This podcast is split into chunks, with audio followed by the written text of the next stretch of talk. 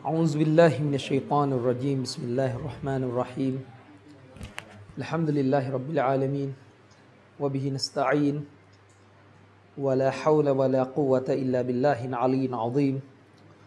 والصلاة والسلام على رسول الله وعلى آله وصحبه ومن تبعهم بإحسان إلى يوم الدين. أما بعد السلام عليكم ورحمة الله وبركاته. ก็ขอต้อนรับพี่น้องเข้าสู่รายการของเราอีกครั้งนะครับ เป็นรายการต่อเนื่องเทปเมื่อตอนที่แล้วนี่เราจบกันไปตรงการวิเคราะห์ วิเคราะห์ฮะดีษนะครับ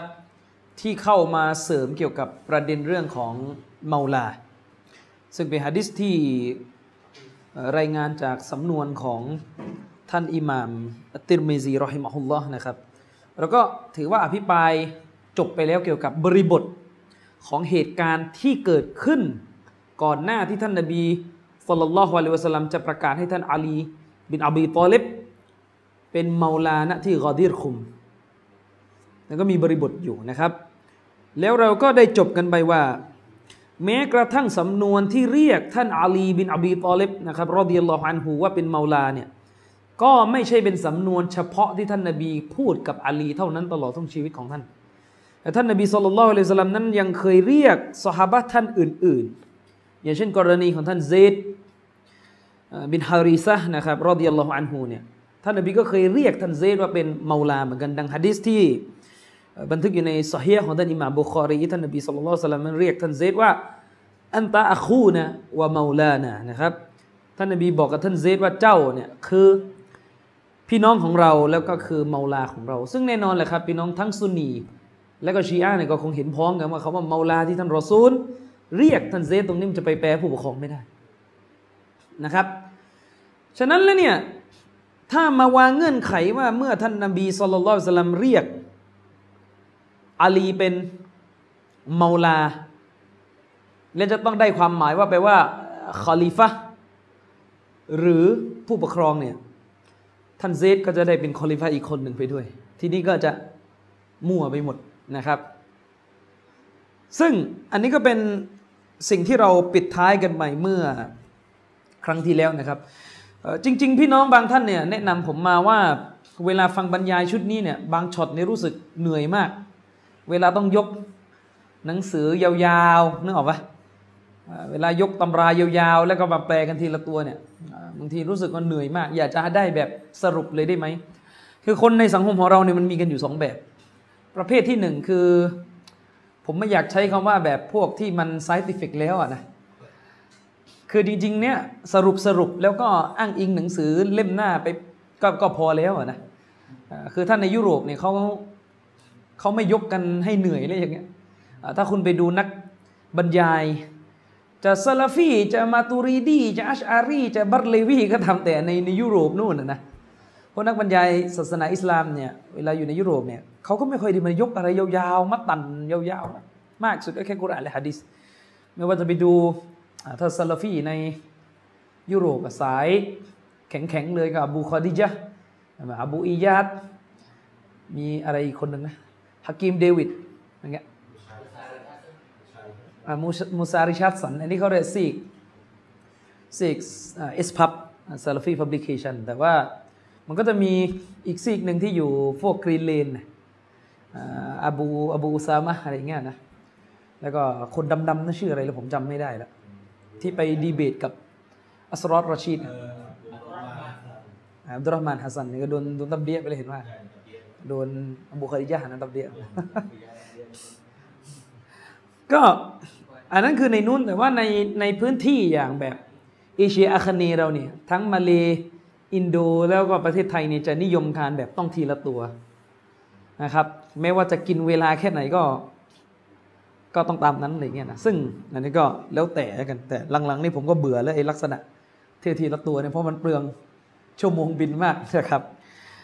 เอาเป็นว่าโดยสรุปไปแล้วหลังที่เรายกฮะดิษไปเนี่ยเกี่ยวกับบริบทของกอดีรคุมเนี่ย สรุปก็คือเหตุผลที่แท้จริง หรือบริบทที่แท้จริงนะครับที่อุลามะได้วิเคราะห์กันไว้ก็คือว่า ท่านอาลีบินอบีตอเลบนั้นได้มีปัญหา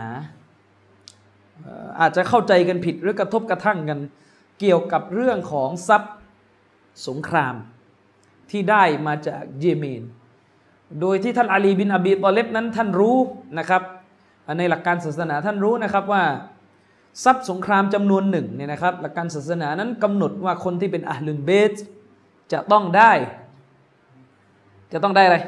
จะต้องได้รับ รับทรัพย์สงครามนะครับอัลลุนเบสเนี่ยจะมีสิทธิ์ในพวกกรณีมะทรัพย์สงครามนะครับ เป็นหนึ่งในบุคหนึ่งในหลาย ๆ ประเภทนะครับหนึ่งในหลาย ๆ ประเภทที่ศาสนากำหนดให้เนี่ย อัลลุนเบสเนี่ยเป็นหนึ่งในนั้นที่จะมีสิทธิ์ในการได้รับทรัพย์สงคราม ฉะนั้นการที่ท่านอาลีเนี่ยได้เอาทรัพย์สงครามให้แก่ตัวเองจากในสงครามเยเมนนั้นไม่ถือว่าเป็นสิ่งที่ผิด แต่บรรดาสหาบะโดยเฉพาะท่านบุไรดะรอบิยัลลอฮุอันฮูเนี่ยไปเห็นท่านอาลีทำแบบนั้นก็เลยไปเข้าใจผิด คิดว่าท่านอาลีนั้นกำลังยักยอกทรัพย์สงครามไปใช้ส่วนตัวโดยพละการ ก็เลยเก็บความไม่พอใจอันนี้ไปบอกท่านนาบี ท่านนบีสุลต่านก็เลยต้องเตือนท่านบุไรดะว่า ท่านอาลีเนี่ยไม่ได้ทำอะไรผิด อย่าโกรธท่านอาลีเลยเพราะแท้จริงแล้ว ท่านอาลีนั้นเป็นเมาลาของผู้ศรัทธาแต่ว่าไอความขุนเคืองอันเนี้ยมันยังอยู่คือสถานการณ์หรือเหตุการณ์เนี้มันเกิดขึ้นก่อนที่ท่านนบีสุลต่านเนี่ยจะทำฮัจจ์ครั้งสุดท้ายไงอันนั้นไอเรื่องที่มันยังขุนเคืองอย่างนี้อยู่ในใจเนี่ยท่านนบีก็เลยมาปิดหรือแก้นะครับ เอาว่าปิดฉาก ที่กอทิรคุม ตอนที่ท่านนบีเสร็จสิ้นจากการทำฮัจจ์ซึ่งเป็นบั้นปลายชีวิตของท่านนบีแล้วเนี่ยท่านนบีก็กลับออกมาจากการทำฮัจเพื่อจะกลับไปยังนครมาดีนะและระหว่างทางที่จะถึงนครมาดีนะเนี่ยท่านนบีก็แวะพักที่กอดีรคุม แล้วก็ได้คุตบะได้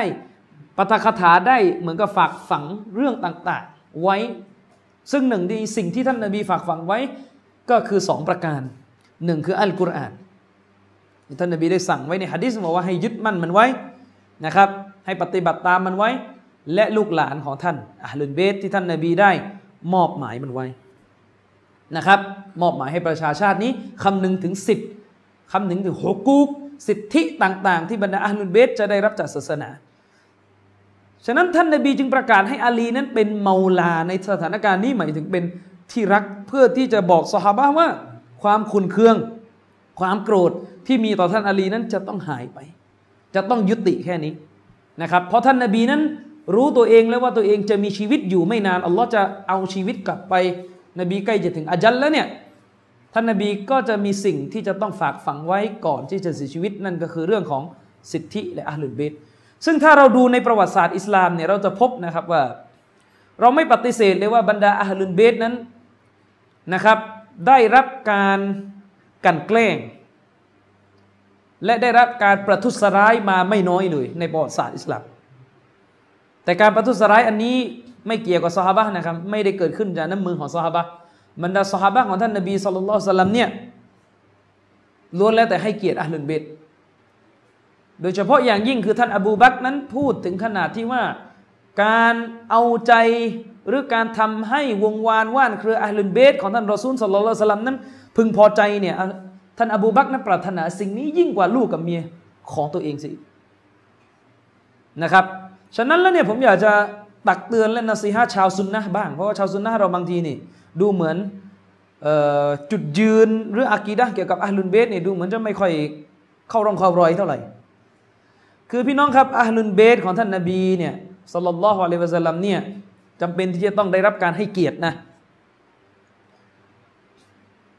จำเป็นที่จะต้องได้รับการให้เกียรตินะครับ ตามสิทธิที่ศาสนากำชับไว้ แล้วอัลลุนเบตของท่านนบีนี่รู้กันนะครับว่า รับสกาดไม่ได้ รับสอดกอไม่ได้นะครับดังนั้นคนที่เป็นพวกไซยิดที่ยังมีชีวิตเหลืออยู่ทุกวันนี้ที่เป็นอัลลุนเบตของท่านนบีเนี่ยเขาก็จะรู้หุกกลมตัวนี้กันนะครับ ว่าบรรดาอัลลุนเบตนั้นถูกห้ามในการรับสอดกอถูกห้ามในการรับสอดก็อาจจะมีอุลามาอธิบายเพิ่มเกี่ยวกับว่าเออห้ามตรงนี้มันหมายถึงห้ามทุกกรณีไม่อะไรอย่างไรนั้นประเด็นมันยาว แต่ว่าจะบอกว่าอัลลุนเบสเนี่ยโดยหลักการศาสนานั้นถือว่าเป็นหนึ่งในบุคคลที่ศาสนา สั่งใช้ให้พวกเรานั้นทำการให้เกียรติต่อพวกเขานะครับ สั่งใช้ให้พวกเรานั้นทำการให้เกียรติต่อพวกเขา ซึ่ง คือทุกวันนี้มันมีมันมีปัญหาเกิดขึ้นในหมู่ซุนนะเราก็คือว่าอาลุนเบสจำนวนมากเลยในยุคปัจจุบันนี้เนี่ยครับไปเป็นอาเชเอรอกันเยอะก็จะเป็นอุลามาของซีกอาเชเอรอกันเยอะใช่ไหมจะเป็นอุลามาของซีกอาเชเอรอกันเยอะ แล้วเราไปดูอุลามาอาเชเอรอในยุคปัจจุบันเนี่ยที่เป็นระดับหัวเป้งๆในการหนุนในการอะไรบิดาเนี่ยก็จะเป็น อาลุนเบสกันเยอะ ใช่ใครบ้างอะเยอะพวกอย่างที่โด่งดังแล้ว อมตะที่สุดก็น่าจะเป็นพวกตระกูลอาลาวีทั้งหลายตระกูลอาลาวีนะครับพวกที่มีนามสกุลลงท้ายว่าอัลอาลาวีเนี่ยก็จะเป็นอาลุนเบตและที่ถ้าพวกเราในยุคนี้เราบอกว่าเชคอิมนุบาสรอฮิมฮุลลอฮ์นี่เป็นหัวหน้าเป็นอิหม่ามอะฮ์ลิสซุนนะฮ์มันจะมาเป็นอิหม่ามมุสซุนนะของยุคนี้ ถ้าในซีกอาเชรอนะ จะเรียกว่าเป็นประหนึ่งเหมือนเชคบินบาสของเขาเนี่ยก็คงเป็นสยิดมุฮัมมัดอัลวีอัลมาลิกิลฮัสนีนะครับซึ่งเป็นอาจารย์ของบรรดาบาบอในปอนในเอเชียอาคเนนี่กันอย่างมากมาย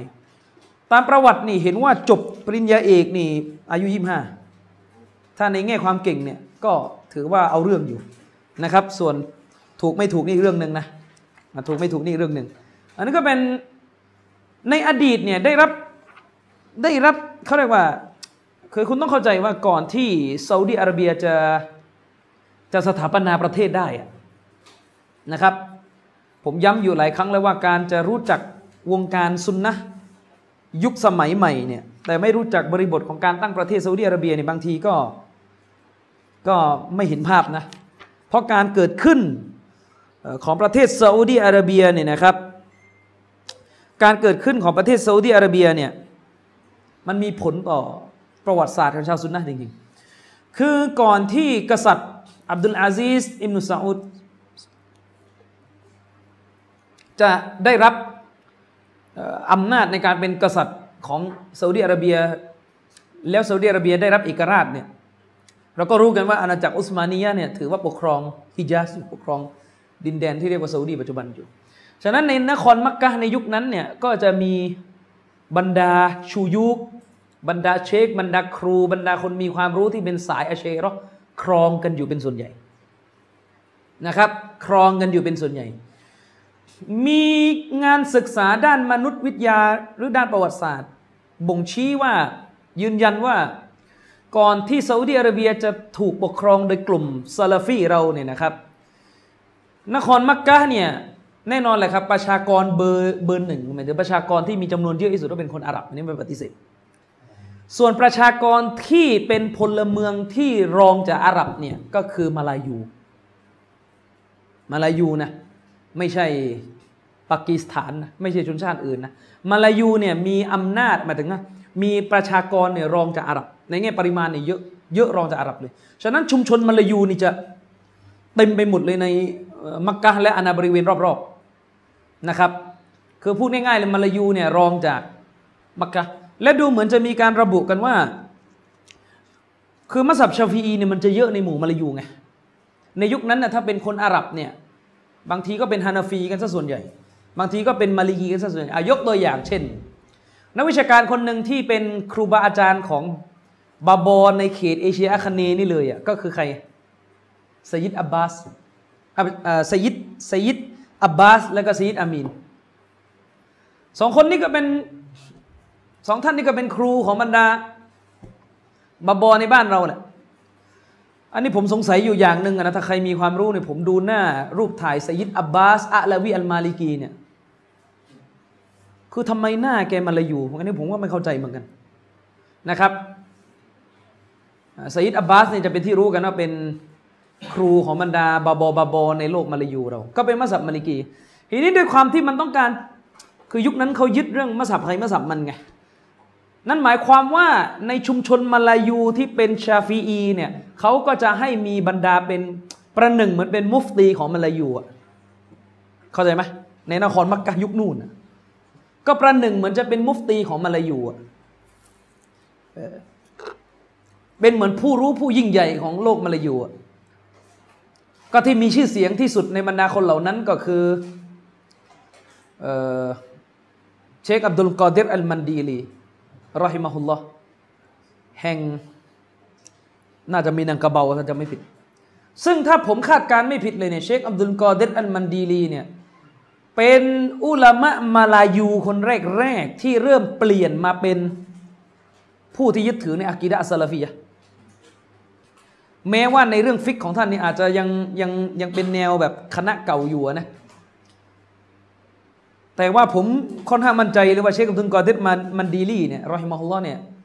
น่าจะเปลี่ยนเป็นอากีดะซาลฟีแล้วเพราะหนังสือปาริไซของท่านเนี่ยที่ท่านเขียนเนี่ยมันคือการแปลแบบแทบจะทั้งดุนจากชะรออากีดะตอฮาวิยะของท่านอิหม่ามอิบนุอบิลอิซอัลฮานาฟีมาเป็นภาษาอินโดนีเซียภาษามลายูอินโดนะครับ เป็นภาษามลายูอินโด มีบางคนบอกว่าโอ้เชคอับดุลกอเดตอันมันดีลี่เนี่ยท่านแปลหนังสือเล่มนี้อะท่านไม่ได้ตั้งใจแปลด้วยกับการเชื่อมั่นหรอก คือหมายถึงท่านไม่ได้เชื่อหรอก แต่ท่านแปลเพื่อการอยู่รอด เดี๋ยวพวกว่าบีจับอ่าคือหมายถึงว่าต้องการคือเช็คเชคอับดุลกอเดตมันดีลีเนี่ยสอนอยู่ในสุเหราฮารอมในยุคนั้น คุณต้องเข้าใจนะมันเป็นรอยต่ออยู่ระหว่างออตโตมันกับซาอุดีจะขึ้น เข้าใจไหมมันเป็นรอยต่อก่อนที่ออตโตมันหรืออุสมานียะจะล่มอะ เชคอับดุลกอเดมันดีลีเนี่ยสอนอยู่ มีเรื่องเล่ากันว่า เชคอับดุลกอดิษมันดีลีเนี่ยเคยไปเถียงกับด็อกเตอร์หน้าใหม่คนหนึ่งด็อกเตอร์คนนั้นอ่านภาษาอาหรับประโยคเดียวเนี่ยโดนเชคอับดุลกอดิษสวนกลับเลยก็ไม่โต้อีกแล้วลงจากเวทีเลยโดนหูประมาณว่าใส่สระผิดก็เลิกเลยอะไรอย่างเงี้ยนะอันนี้ก็ไม่รู้เคยเขาเล่ากันมา แต่เขาว่ากันว่าเขาว่ากันว่าเชคอับดุลกอดิษอันมันดีลีเนี่ย พราะชัยรอพยายามจะอธิบายว่าแกไม่ได้มีอากีดะแบบเล่มนั้นหรอก แต่แกแปลหนังสือเล่มนั้น ท่านแปลหนังสือเล่มนั้นเพื่อความอยู่รอด เดี๋ยวว่าบีไม่ให้สอนต่อ ว่าบีขับไล่ อ้าวตกลงนี่ท่านจะบอกว่าอุลามา อย่างเชคอับดุลกอดิษมันดีลีนี่ขายศาสนาเหรอ ก็ในเมื่อในหลักความเชื่อของท่านเนี่ยอากีดะแบบว่าฮาบีนี่มาอากีดะยิวอากีดะกาเฟตแล้วท่านไปมองได้ยังไงว่าอุลามาคนหนึ่งนี่ยอมขายศาสนาขนาดนั้น ไม่ต้องไปนับถือเลยสิถ้าอย่างนั้นเราไม่มองนะ เรามองว่าท่านนะเปลี่ยนแล้ว เปลี่ยนมาสู่อัสลาฟียะส่วนว่าหนังสือเล่มอื่น ๆ ของท่านเนี่ยนนี้ก็ว่ากันไป คนเราบางทีไม่ได้ว่าเปลี่ยนเป็นสุนนะมันเปลี่ยนทุกเรื่อง ใช่ไหมหรือบางคนบอกว่าอ๋อที่เชคอับดุลกอดิษมันดีลี่เนี่ยต้องแปลหนังสือเล่มนี้เพื่อจะได้บอกซาอุดีว่าเราเป็นซาลาฟีอาจจะได้สอนต่อและแปลมาลายูทำไมแล้วพวกอาหรับมันอ่านออกที่ไหนอะเข้าใจไหม คือเอาหนังสือของอิบนุอบิลอิซมาแปลเป็นภาษาอินโดมินังกาเบากผมเนี่ยเกิดสามจังหวัดแท้ๆเนี่ยยังทุลักทุเลเลยกว่าจะแปลได้ เพราะมันเป็นภาษาแบบแบบสมัยก่อนอะอากันดิยออะไรเงี้ยโอ้บางทีสำนวนมันยาก แล้วถ้าถามมาแปลมาเพื่อจะเอาใจว่าบี แล้วว่าบีที่ไหนมันอ่านรู้เรื่องอะตอนนั้น มันยังไม่มีว่าบีมาลายอยู่สักคนเลยตอนนั้นอะฮะจะไปยื่นยุคนั้นก็ ก็คงไม่มีใครใช้มูฮัมหมัดบินอิบราฮิมรอฮิมะฮุลลอฮ์เพราะเป็นมุฟตีคนแรกของรัฐซาอุดีสมัยใหม่ต้องนู้นจะไปยื่น ฉันแปลแล้ว มันไม่ใช่แล้วมันจะตรวจได้ยังไงนึกออกไหมฉะนั้นอย่ามาแก้ตัวอย่ามาแก้เกี้ยวนะครับ ต้องยอมรับเลยว่าเชคอับดุลกอดิษอันมันดีลี่เนี่ยเป็นกลับมาเป็นซาลาฟีแล้วนะครับ กลับมาเป็นซาลาฟีแล้วแต่จะบอกว่าที่เล่าให้ฟังเนี่ยคือกำลังจะบอกว่าในห่วงเวลานั้นเนี่ยนะในห่วงเวลานั้นเนี่ยมักกะเนี่ยยังผู้รู้คนสมัญสมัญในนครมักกะเนี่ยส่วนใหญ่ยังเป็นผู้รู้ที่มันตกค้างมาจากยุคของอาณาจักรอุสมานียะก่อนที่แบบโอ้โหกว่าซุนนะจะจัดระเบียบจะแทรกแซงจะแบบกันคณะเก่าออกไปได้เนี่ยส่วนใหญ่ก็คือจะอยู่ที่นั่น ซึ่ง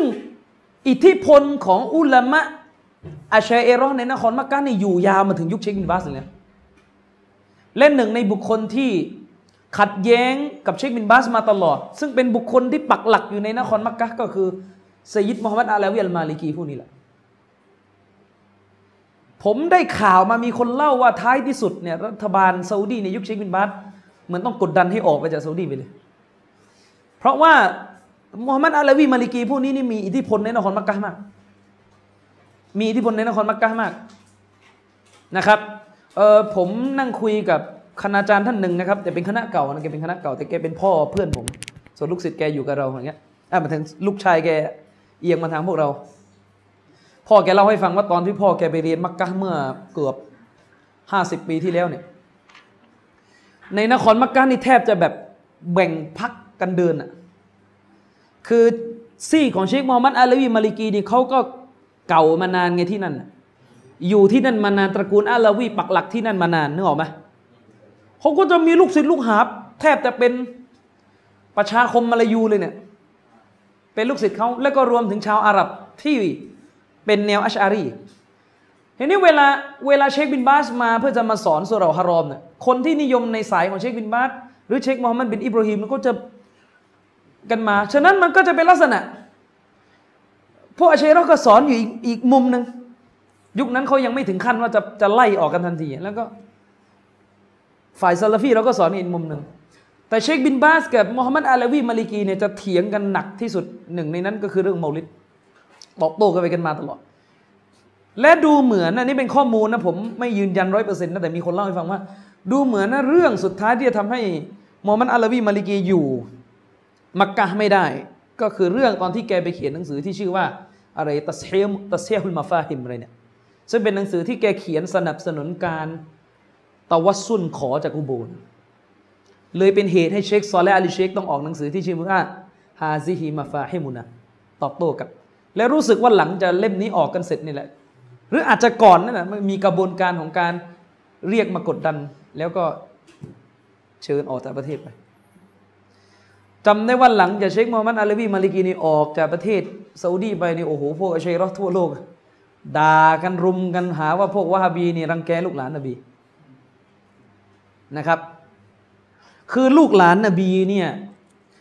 ในสิทธิ์ของศาสนาเราก็ต้องให้เกียรติแต่มันก็ต้องมีลิมิต ไม่ใช่ว่าถ้าเป็นลูกหลานแล้วจะเป็นศัตรูกับอาลิซุนนะแล้วก็ยังต้องหุบปากทำอะไรไม่ได้นี่ก็ไม่ใช่ แล้วก็เช่นเดียวกันอาเชรอก็ไม่เคยให้เกียรติลูกหลานนบีที่เป็นวะฮาบี คุณอย่าคิดนะว่าไซยิดเนี่ยมีแต่ซีกับเชรออย่างเดียวไปถามอาเชรอดูสิเชคมูฮัมหมัดรอชิดรีดอนก็เป็นไซยิดเหมือนกันคุณมองยังไงล่ะใช่ไหมในยุคที่เชคมูฮัมหมัดรอชิดรีดอ رحمه الله เคลื่อนไหวเพื่อต่อต้านจักรวรรดินิยมตะวันตกด้วยวารสารอัลมานารเนี่ย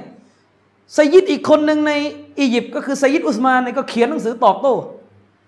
ขัดขวางอยู่เรื่อยนะครับ ในยุคนั้นอาจจะไม่ดังในไซยิดอุสมานเนี่ยต้องไป search ข้อมูลดู เพราะว่าเชคมูฮัมหมัดรอชิดรีดอนเนี่ยเรียกร้องเรื่องของการเลิก تعصب หรืออย่างกรณีไซยิดซิดดีกฮัสซันขานก็เป็นไซยิดแล้วคุณมองยังไงคุณก็บอกว่าไม่ไม่เกี่ยววะฮาบีอ่าสรุปแล้วเนี่ยไซยิดเนี่ยเลยตอนนี้ไม่มีความหมายขึ้นอยู่กับว่า ใครพวกไหนหรืออย่างอีกท่านหนึ่งในยุคปัจจุบันเนี่ยแต่อาจจะไม่ดังมากแต่ว่าท่านนี้จะอยู่กับเชคอุสมานคอมิสไซยิดมูฮัมหมัดนัว คุณคุณไม่เชื่อเคยได้ยินใช่ไหมไซยิดมูฮัมหมัดนัวเป็นหนึ่งในคนที่เขียนตักดีมบทนำหนังสือที่ผมเคยเอามาสอนนะชิคุสมานคอมิสเรื่องเรื่องประวัติศาสตร์อันนี้ก็เป็นเรื่องของไซยิดนะครับคือแน่นอนแหละครับ เราก็ต้องให้เกียรติกับลูกหลานนบี แต่มันไม่ได้หมายความว่าการให้เกียรตินั้นนะคือจะต้องหุบปาก วิจารณ์ความผิดในทางหลักการศาสนาไม่ได้ แต่อยากจะเตือนสุนนะเหมือนกันว่าสุนนะเราในกบางทีก็เกินไป คือจะมีระบบผมสังเกตจาก Facebook จะมีเหมือนทัศนคติว่าไม่เชื่อ ไม่เชื่อว่าเป็นสยิดเหมือนกับไปหาว่าเขาเป็นสยิดปลอมกันหมด คือไอ้โลกชีอะในอย่างหนึ่งคือชีอะเนี่ยโอเคแหละ มันสยิดปลอมมันเยอะนะครับ แต่ว่าโลกอาเชคือโลกของกลุ่มซุนนะหรือซุนนีอะคือมันไม่ได้ง่ายในการที่จะกุสยิดพวกคือเพราะว่าอุมมะเราเป็นอุมมะแห่งอิสนาดอุมมะแห่งสายรายงานอะ อิทธิพลที่อุมมะนี้ได้จากระบบสายรายงานฮะดิษมันทำให้เกิดการไล่อิสนาดของสายตระกูลด้วย มันเหมือนคุณน่ะคุณไม่ได้นามสกุลบุญนาคอยู่ดีๆ คุณมาอุปโลกนามสกุลนะบุญนาคโดนด่าสิครับ จะอยู่ในเมืองไทย นี่ขนาดเมืองไทยนะ ยังไม่ได้มีสันนงสนัดอะไรสักอย่างเลยไอ้คนนามสกุลนี่บางคนยังไม่รู้เลยว่า โคตรของนามสกุลนี่เป็นใครเนี่ยเดี๋ยวมาไล่แขกออกจากประเทศไทยอยู่เนี่ยบางคนนะครับ บางคนเนี่ยนะบางคน ขนาดว่านี่เราอยู่ในเมืองไทยนี่ยังไม่ใช่ระบบแบบสนัดสายรายงานเลยเรายังรู้กันเลยจะมากุนามสกุลกัน แล้วนี่มันเป็นระบบสายรายงาน อุมาอิสลามนี่เป็นระบบเรื่องของสายรายงาน แล้วยิ่งไปกว่านั้นคือ ระบบอิบนูอิบนูอิบนูเนี่ยบุตรผู้นั้นบุตรผู้นั้นในของอาหรับเนี่ยยิ่งไปกันใหญ่เลยยิ่งทำให้มันเกิดความหนักแน่นขึ้นแล้ว บอกว่าเป็นครอบครัวไหนไม่บอกกันบอกเป็นครอบครัวนบีมันไม่ใช่เรื่องง่ายนะครับ คือพวกเราบางทีชอบโยงไงพอไปเห็นพวกแนวซูฟีเป็นไซยิดกันเยอะไงฮะบีบอาลีนจิฟรีฮะบีบอุมัรบินฮาฟิซฮัสซันซักอฟพวกนี้เป็น سادة หมดเลยเป็นไซยิดหมดเนี่ยก็เลยไปเหมือนกับเฮ้ยปลอมแล้วคือเหมือนไปเอาไปเอาการเป็นศัตรูของกลุ่มซุนนะต่อกลุ่มคณะเก่าก็เลยไปไปยัดข้อหาเขา เนอะไหมไอเรื่องเขาเป็นไซยิดเนี่ยก็ก็ให้เขาเป็นไปเพราะเลือดเข้ามาจากนบีก็ให้เขาเป็นไป การอ้างนซับผิดเนี่ยถือเป็นบาปนั่นในศาสนาเราคือหมายถึงว่าตัวเองไม่ใช่ลูกคนนี้ แล้วก็ไปบอกว่าตัวเองเป็นลูกก็ถือเป็นบาปอันนี้ถ้าเขาเป็นทายาทเป็นสายเลือด ของท่านนบีสุลต่านละฮ์อะลัยฮิวะสัลลัมเนี่ย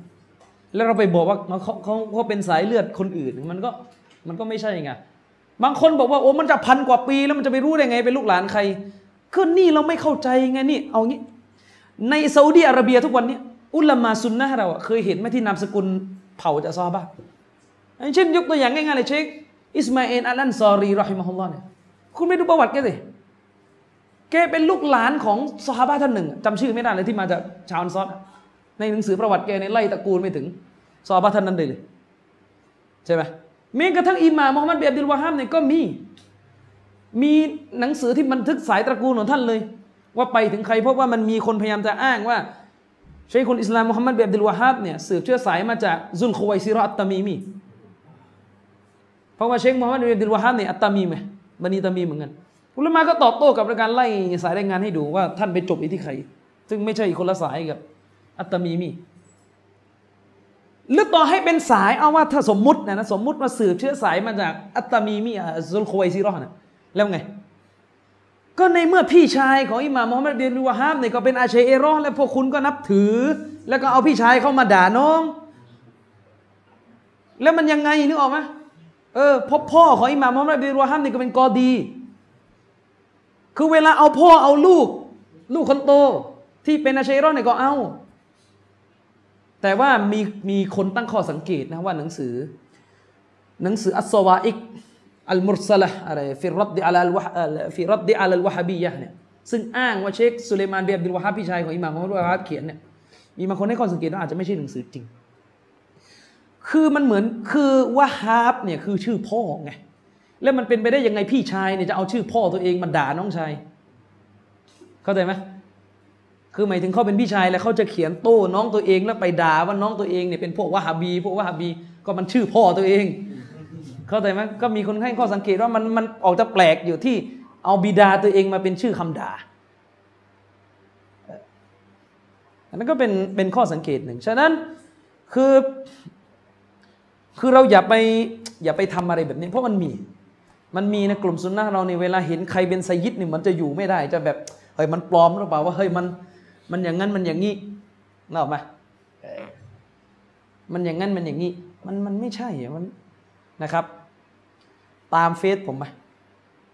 ผมโพสต์รูปคนคนหนึ่งที่แต่งตัวคล้ายๆเหมือน เหมือนเชื้อพระวงศ์อะในมาเลเซียจำได้ไหมกระทู้น่ะนะรู้ไหมใครคนนั้นนะอืมอันนี้เราประวัติศาสตร์ให้ฟังอะรู้ไหมใครคนนั้นเฉลยแหละไม่เอ้ยผมพูดในฐานะนักประวัติศาสตร์นะ คนนั้นนะเป็นอากง อากงก็คือสุลต่านใหญ่ของรัฐของของมาเลเซีย ชื่อสยิดซิรอจุดดีน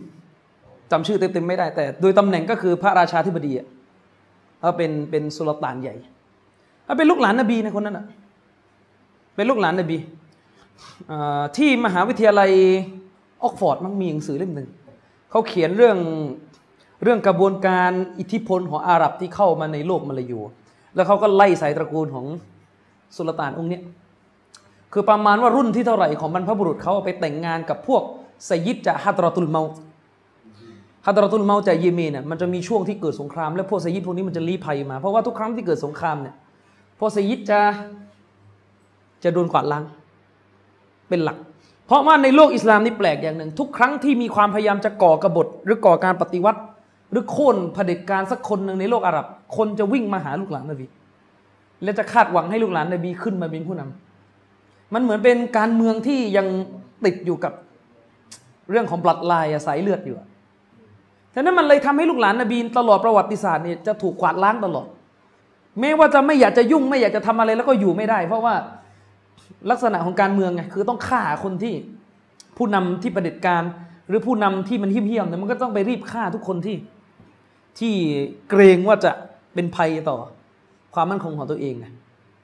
มันก็จะมีพวกจากฮัดรตุลเมาจากอะไรต่อมีอะไรอพยพมาที่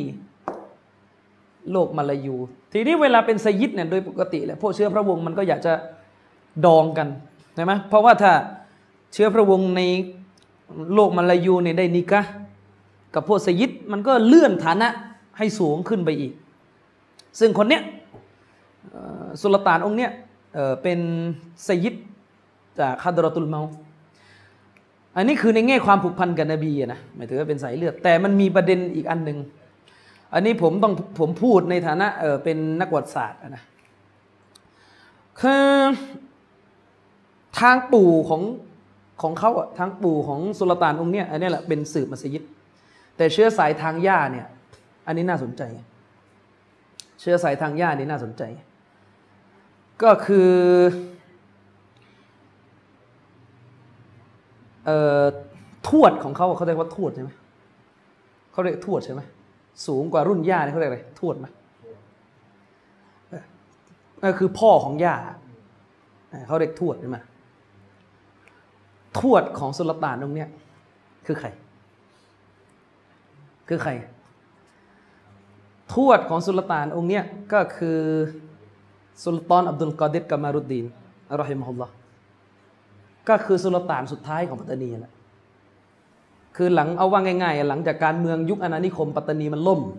เห็นไหมอาจอบดุลกอดีก็อยู่ไม่ได้ ก็ลี้ภัยไปกับพระญาติก็หนีออกจากปัตตานีแหละพวกเชื้อพระวงศ์ในปัตตานีทั้งหมดนั่นแหละหนีไปฝั่งมาลี ว่ากันว่าหนีกันไปเป็นหลักร้อยเลย แต่จะมีบางส่วนที่ตกค้างอยู่ ก็ส่วนตามดุลกดีก็พอออกจากคุกแล้วก็ลี้ภัยไปฝั่งนู้น แล้วก็พาเด็กคนหนึ่งที่ชื่อตวนดะเป็นลูกสาวแหละพาไปด้วย แล้วลูกสาวคนเนี้ยก็ไปแต่งกับปู่ของสุลต่านองค์เนี้ยเข้าใจไหมลูกสาวของสุลต่านดุลกอดีของปัตตานีเนี่ยแต่งกับ ปู่ของคนคนนี้ซึ่งปู่คนนี้ตอนนั้นก็คือเป็นสุลต่านรัฐเอ่ออะไรอะยาโฮมั้งเออเออไม่ไม่ไม่ใช่สิไปรักนึงเลยจำไม่ได้แล้วเออไม่รู้สักรัฐเนี่ยจำไม่ได้ก็ไปแต่งนั่นก็หมายความว่าเขาแต่งกันเนี่ยก็คือเก็บพวกทายาทฝั่งปัตตานีเพื่อไม่ให้สูญหายไงเข้าใจไหมแต่ทีเนี้ยในลูกของอับดุลกอเดที่มีอยู่ประมาณ 6-7 คนมันจะมีน้องคนเล็กที่สุด ที่ชื่อตวนกูมุฮิดดินตวนกูมุฮิดดิน หรือคนปัตตานีจะเรียกว่ากูดิงกูดิงคือโดยโดยทุกวันนี้คุณเคยเห็นใช่ไหมคนมาลายูที่มีชื่อเป็นตวน เป็นนิเป็นแวเป็นอะไรก็ไม่รู้นะเคยเห็นไหมทุกวันนี้คนสามจังหวัด ใช้ชื่อเต็มๆว่าตวนกูมีไหมไม่มีละเพราะว่าตวนกูนี่เป็นฐานันดรสูงที่สุด มันจะมีขั้นของมันนะตวนกูก็เป็นตวนเฉยๆ ผมไม่แน่ใจนะว่าหลังจะตรวจลงมาจะเป็นนิหรือจะเป็นอะไร แต่ว่ามันจะมีลักษณะเหมือนกับพอแต่งกับคนสามัญชนมันจะลดลดขั้นลงมา และยิ่งรุ่นลูกก็จะยิ่งลดลดลดลดซึ่ง ก็หมายความว่าลูกสาวของอับดุลกอเดกามรุดดีนเนี่ยซึ่งเป็นเจ้าเมืองสุดท้ายของปัตตานีเนี่ยก็ไปแต่งกับฝั่ง ฝั่งมาลีเข้าใจใช่ไหมฝั่งมาลี ทีเนี้ยน้องชายของเขาอะน้องชายของลูกสาวคนเนี้ยที่ชื่อกูดิงเนี่ยคนเนี้ยในเวลาต่อมาเนี่ยก็กลายมาเป็นผู้นำของชาวมาลายูก็ถ้าพูดกันแบบประวัติศาสตร์นี่ก็คือเป็นผู้นำที่ฮาจีสุหลงเนี่ยจะให้กลับมาครองสามจังหวัด แล้วก็ทำเรื่องยื่นรัฐบาลจมพลปอว่า ให้คนสามจังหวัด ปกครองตัวเอง ภายใต้การเป็นส่วนหนึ่งของประเทศไทย แต่อยากจะให้ปกครองตัวเอง และจะเชิญตัวกูมุฮิดดีนี่กลับมาครอง ก็ปรากฏแล้วก็รู้กันในวาระเรื่องมันก็จบไม่สวย เรื่องมันก็จบไม่สวย ซึ่งกรณีของฮะยีสุหลงนี่ถ้าผมเดาไม่ผิดนะนะโดยช่วงเวลาเนี่ยไล่เลี่ยกันก็น่าจะอยู่รุ่นเดียวกับ เชคอับดุลกอดิษมันดีลีที่มักกะผมอ่านประวัติมาบอกว่าแกก็เป็นเหมือนกับมุฟตีของมลายู คือบรรดาพวกสุลต่านและลูกหลาน ของพวกคนใหญ่คนโตในมาลีจะต้องเป็นลูกศิษย์แกแต่ว่านักวิทยาศาสตร์หลายคนเขาเชื่อกันว่าอาจีสุหลงเนี่ยน่าจะได้รับอิทธิพลจากวารสารอัลมานาดของเชคมูฮัมหมัดรชิดริดอแล้วเพราะแกอยู่ไปจนถึงยุคที่กษัตริย์อิมรุซาอุดขึ้นมาเป็น เป็นกษัตริย์ คืออัตโตมันล่มอะแกอยู่รอยต่อระหว่าง ตอนที่มักกะยังเป็นอัตโตมัน แล้วก็ลามมาถึง อัตโตมัน ฉะนั้น คนแรกเลยมั้งในในประเทศไทยเนี่ยที่มีบันทึกเป็นลายลักษณ์เลยว่า กลับมาพูดเรื่องเตาฮีดและต่อต้านชีริกเนี่ยก่อนที่ครูอามัดวาฮาบจะมาถึงเมืองไทยเนี่ยก็น่าจะเป็นบาบฮาจีสุหลงเนี่ยแหละเพราะว่าครั้งแรกที่แกกลับมาที่ปัตตานีแล้วแกติดคุก ซึ่งเรื่องนี้หลายคนไม่รู้นะ คนที่เที่ยวเยี่ยวเยี่ยวเรื่องประวัติศาสตร์ ปัตตานีเนี่ยคือไปตีความฮาจีสุหลงกลายเป็นพวกอัซอบียะกลายเป็นชาตินิยมไม่ใช่ถ้าอยากจะรู้ว่าแกเป็นแฟนคลับ ท่านเป็นแฟนคลับวารสารอัลมานัดเนี่ยเดี๋ยวจะเขียนให้บทความเรื่องนี้นะคือยุคนั้นต้องเข้าใจนะวารสารอัลมานัดเนี่ยเป็นวารสารที่พวกปัญญาชน พวกอุลมะที่ทันโลกเนี่ยอ่านกันหมดเลย มีหนังสือเล่มหนึ่งบอกว่าอิทธิพลของวารสารอัลมานัดนี่มันใหญ่ขนาดที่ว่าตอนก่อนที่ออตโตมันจะล่มอ อตโตมันทำสงครามกับรัสเซีย ตุรกีนี่ทำสงครามกับรัสเซีย เพราะว่ารัสเซียนี่มันพยายามจะแทรกแซงประเทศในแถบบอลข่าน คุณรู้จักประเทศในแถบบอลข่านไหมพวกอะไรอะบัลแกเรีย บอสเนียเฮอร์เซโกวีนาที่มันเป็นยุโรปตะวันออกอะซึ่งมันจะประเทศพวกนี้ประชากรจำนวนหนึ่งเลยมันเป็นคริสเตียน และพวกนี้มันอยู่ใต้ออตโตมันมันอยู่ใต้มันมันมันอยู่ใต้การปกครองของ อาณาจักรอุสมานียะไงทีนี้มันก็ไม่อยากอยู่ ไม่อยากอยู่มันทำยังไง มันก็เลยไปฟ้องไปขอความช่วยเหลือจากซาร์ของรัสเซีย คือบรรดาไปขอความช่วยเหลือจากพวกกษัตริย์แห่งรัสเซีย มันก็เลยเกิดสงครามในบอลข่าน มีนักวิชาการบอกว่า ตอนนั้นน่ะออตโตมันเนี่ยขาดกำลังทหาร ให้บรรดามุฟตีให้บรรดาอุลามาของออตโตมันเนี่ยระดมคนเนี่ย ก็ไม่มีเสียงตอบรับเท่าไหร่จากโลกมุสลิมคือต้องการส่ง จนกระทั่งพอเชคมูฮัมหมัดรอชีดริดอรอฮิมฮุลลอฮ์เขียนลงอัลมานัดบอกว่าโลกอิสลามต้องสู้กับรัสเซียนะต้องการความร่วมมือจากโลกมุสลิมอย่างมาก อิทธิพลของวารสารฉบับเดียวเนี่ยพี่น้องจากอินเดียเห็นว่าจากอินเดียจากประเทศไกลๆของโลกอิสลามมาเข้าส่งทหารเข้าร่วมกับอุสมานียะหมด อันนี้เป็นหนึ่งในสิ่งที่นักวิทยาศาสตร์ยกมาว่าเป็นมันเป็นอิทธิพลอย่างมาก ของวารสารอัลมานัด เพราะเป็นวารสารฉบับเดียวในโลกยุคนั้น ที่ใช้วิธีการเผยแพร่ แบบที่พวกฝรั่งมันเผยแพร่ คือยุคนั้นฝรั่งมันยึดครองโลกมุสลิมเป็นอาณานิคมใช่ไหมโทรศัพท์ยังไม่มีการจะส่งข่าวข้อมูลจะส่งกันยังไงก็จะส่งกันทางหนังสือพิมพ์ใช่ไหมคุณลองคิดดูว่าแบบอังกฤษปกครองอินเดีย มันจะส่งข่าวไปที่ลอนดอนมันจะส่งยังไงล่ะโทรศัพท์ยังไม่มี ก็จะส่งผ่านหนังสือพิมพ์ ตอนแรกๆเห็นว่าตอนที่มีการทำวารสารอัลมานะเชคโรชิดีตอนเนี่ยมองเลยว่าถ้าไม่ทำอะไรสักอย่างนะล่มกันหมดแน่ท่านก็เลยทำวารสารอัลมานะเพื่อจะส่งการปฏิวัติสุนนะของท่านไปยังทั่วโลก เห็นว่าแรกๆนี่วารสารอัลมานาตนี่รายสัปดาห์เลยนะ ออกทีมากเพื่อต้องการรับมือจากกับกับฝรั่งแต่ปรากฏว่าตอนหลังไม่ทัน ก็เลยออกเป็นวารสารรายเดือน ซึ่ง การแพร่ขยายของอัลมานาตเนี่ยมันเป็นการเผยแพร่สุนนะไปด้วย เพราะก่อนที่อุลามาในซีกซาอุดี ตอนนั้นยังไม่เป็นซาอุดีนะ ตอนนั้นอุลามาซาอุดีก็คงยังลี้ภัยเคลื่อนไหวกันอยู่กับกษัตริย์อิมรุซาอุดเพราะยังสามารถยังไม่สามารถตั้งประเทศซาอุดได้ คือก่อนที่ซุนนะจะถูกส่งออกเพราะกีบาตซาอุดีเนี่ย ตอนนั้นเนี่ยหนังสือของอิหม่ามมุฮัมมัดวะฮัมเนี่ยไปทั่วโลกแล้ว ผ่านวารสารอัลมานะทุกวันนี้คุณพวกคุณอ่านหนังสือมุคตสรอัลอูลูใช่ไหมของเชคอัลบานีใช่ไหมนักเรียนที่เรียนศาสนาอะไรนะ ใช่ใช่ที่เชคอัลบานีฉบับที่เชคอัลบานีتحقيق คุณอ่านบทนำไหมเชคอัลบานีกล่าวถึงใครอยู่เชคอัลบานีพูดถึงเชคมูฮัมหมัดรอชิดรีดอว่าหนังสือเล่มนี้มันพิมพ์เป็นทางการแบบแพร่ขยายไปทั่วโลกครั้งแรก ก็เชครอชิดรีดอขุดออกมา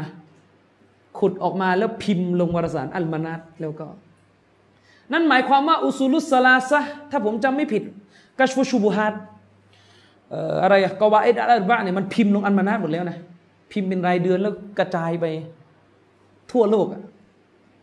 ซึ่งกว่าที่ซาอุดีเนี่ยจะเผยแพร่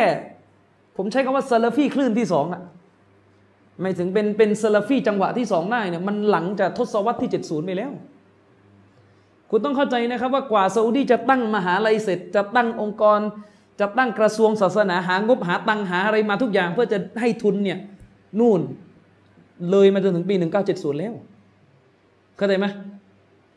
เออเอาว่าถ้าคุณอาจจะต้องไปหาว่าใน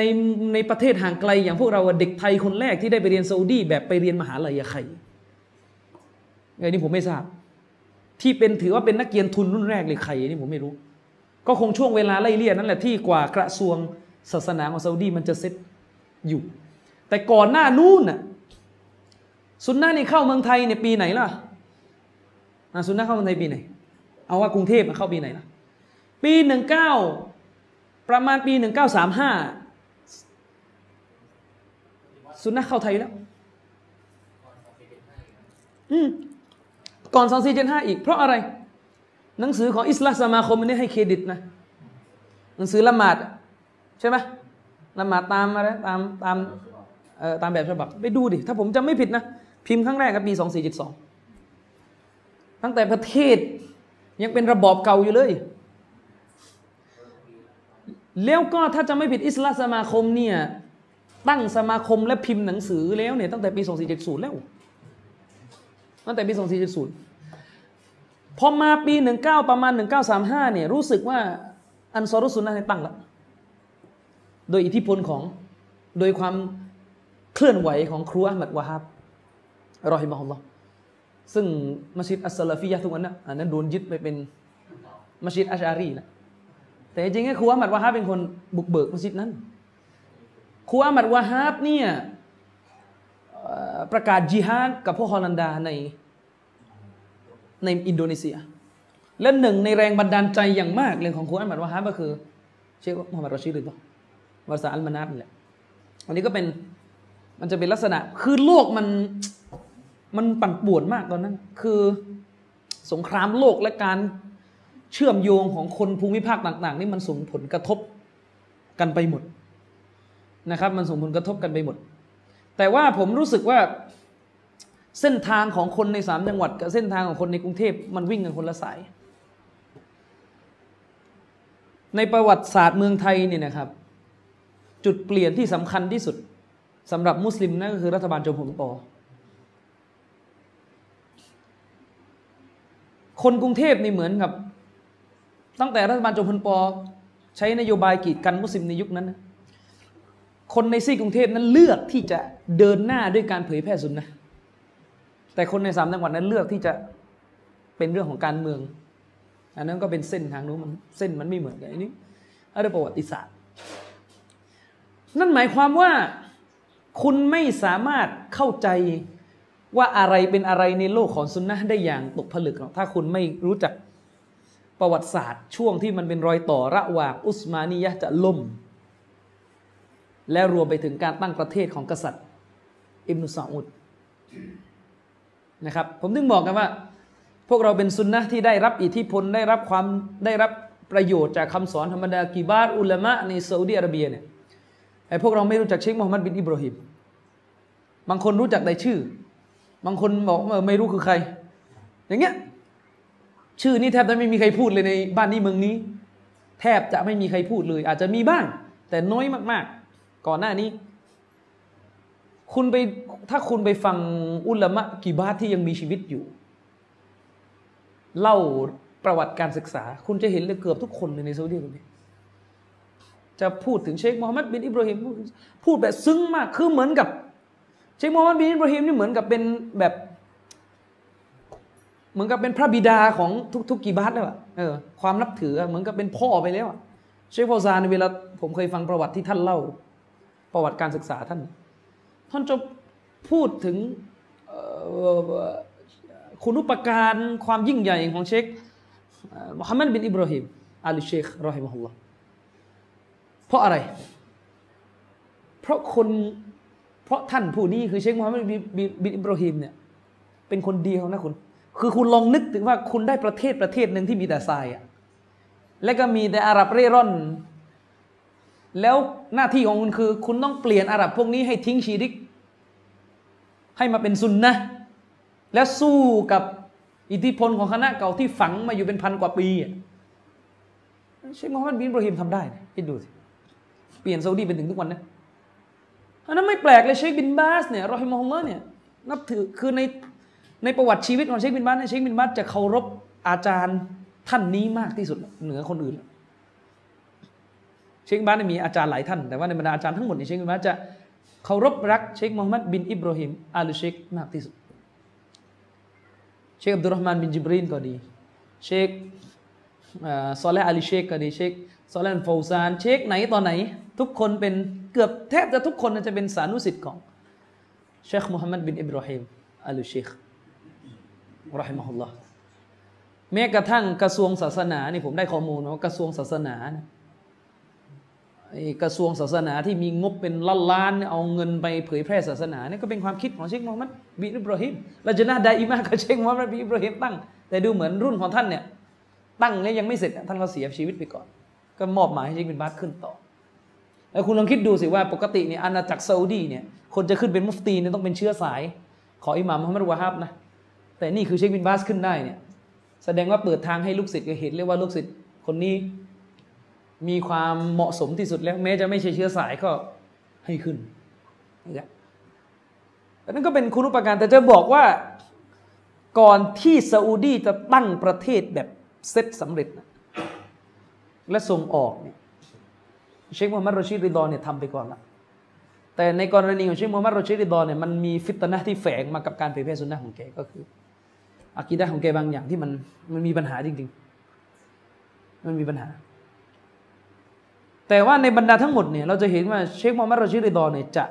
ตื่นตัวที่สุด และมองการไกลที่สุดในเรื่องของการต่อต้านจักรวรรดินิยม จะต่อต้านจักรวรรดินิยมนะครับ เชคอัลบานีเนี่ยแบบพูดถึงขนาดว่าเป็นเขาเรียกตัฟซีรอัลมะนารของแกเนี่ยเชคอัลบานีเรียกว่าเหมือนเป็นสำนวนเหมือนจะพูดประมาณว่าเป็นเป็นคล้ายๆเหมือนตัฟซีรบ้านฝรั่งอะคุณเข้าใจไหม เป็นตัฟซีรฉบับขับไล่อังกฤษ คือเป็นตัฟซีรซิยาซีไงเป็นตัฟซีรที่ที่มันเขียนขึ้นในบริบทที่ต้องการจะปลุกให้โลกมุสลิม ขับไล่ฝรั่งออกไปจากโลกอิสลามให้ได้เพราะตอนนั้นอังกฤษนี่ปกครอง คือโลกมุสลิมมันโดนยึดหมดเลย ประเทศแอลจีเรียเนี่ยพี่น้องเรามาจากแอลจีเรียเล่าให้ฟังฝรั่งเศสยึดครอง อียิปต์ยุคนั้นอังกฤษก็เอาไป เจ๊งหมดเลย ในอีกซีกโลกหนึ่งที่เป็นสถานสถานนั้นโดนสตาลินเอาไปหมดแล้วเหลืออยู่ในตะวันออกกลางเนี่ยประเทศที่ยังไม่โดนยึดก็จะมีซาอุดีกับโอมาน รอบข้างก็โดนฝรั่งเอาไปหมดรอบข้างก็โดนฝรั่งเอาไปหมดนะครับเชคโรชิดีดอนเนี่ยอยู่ในสถานการณ์แบบนี้คิดแล้วคิดอีกว่าจะทำยังไง ที่จะใช้ศาสนา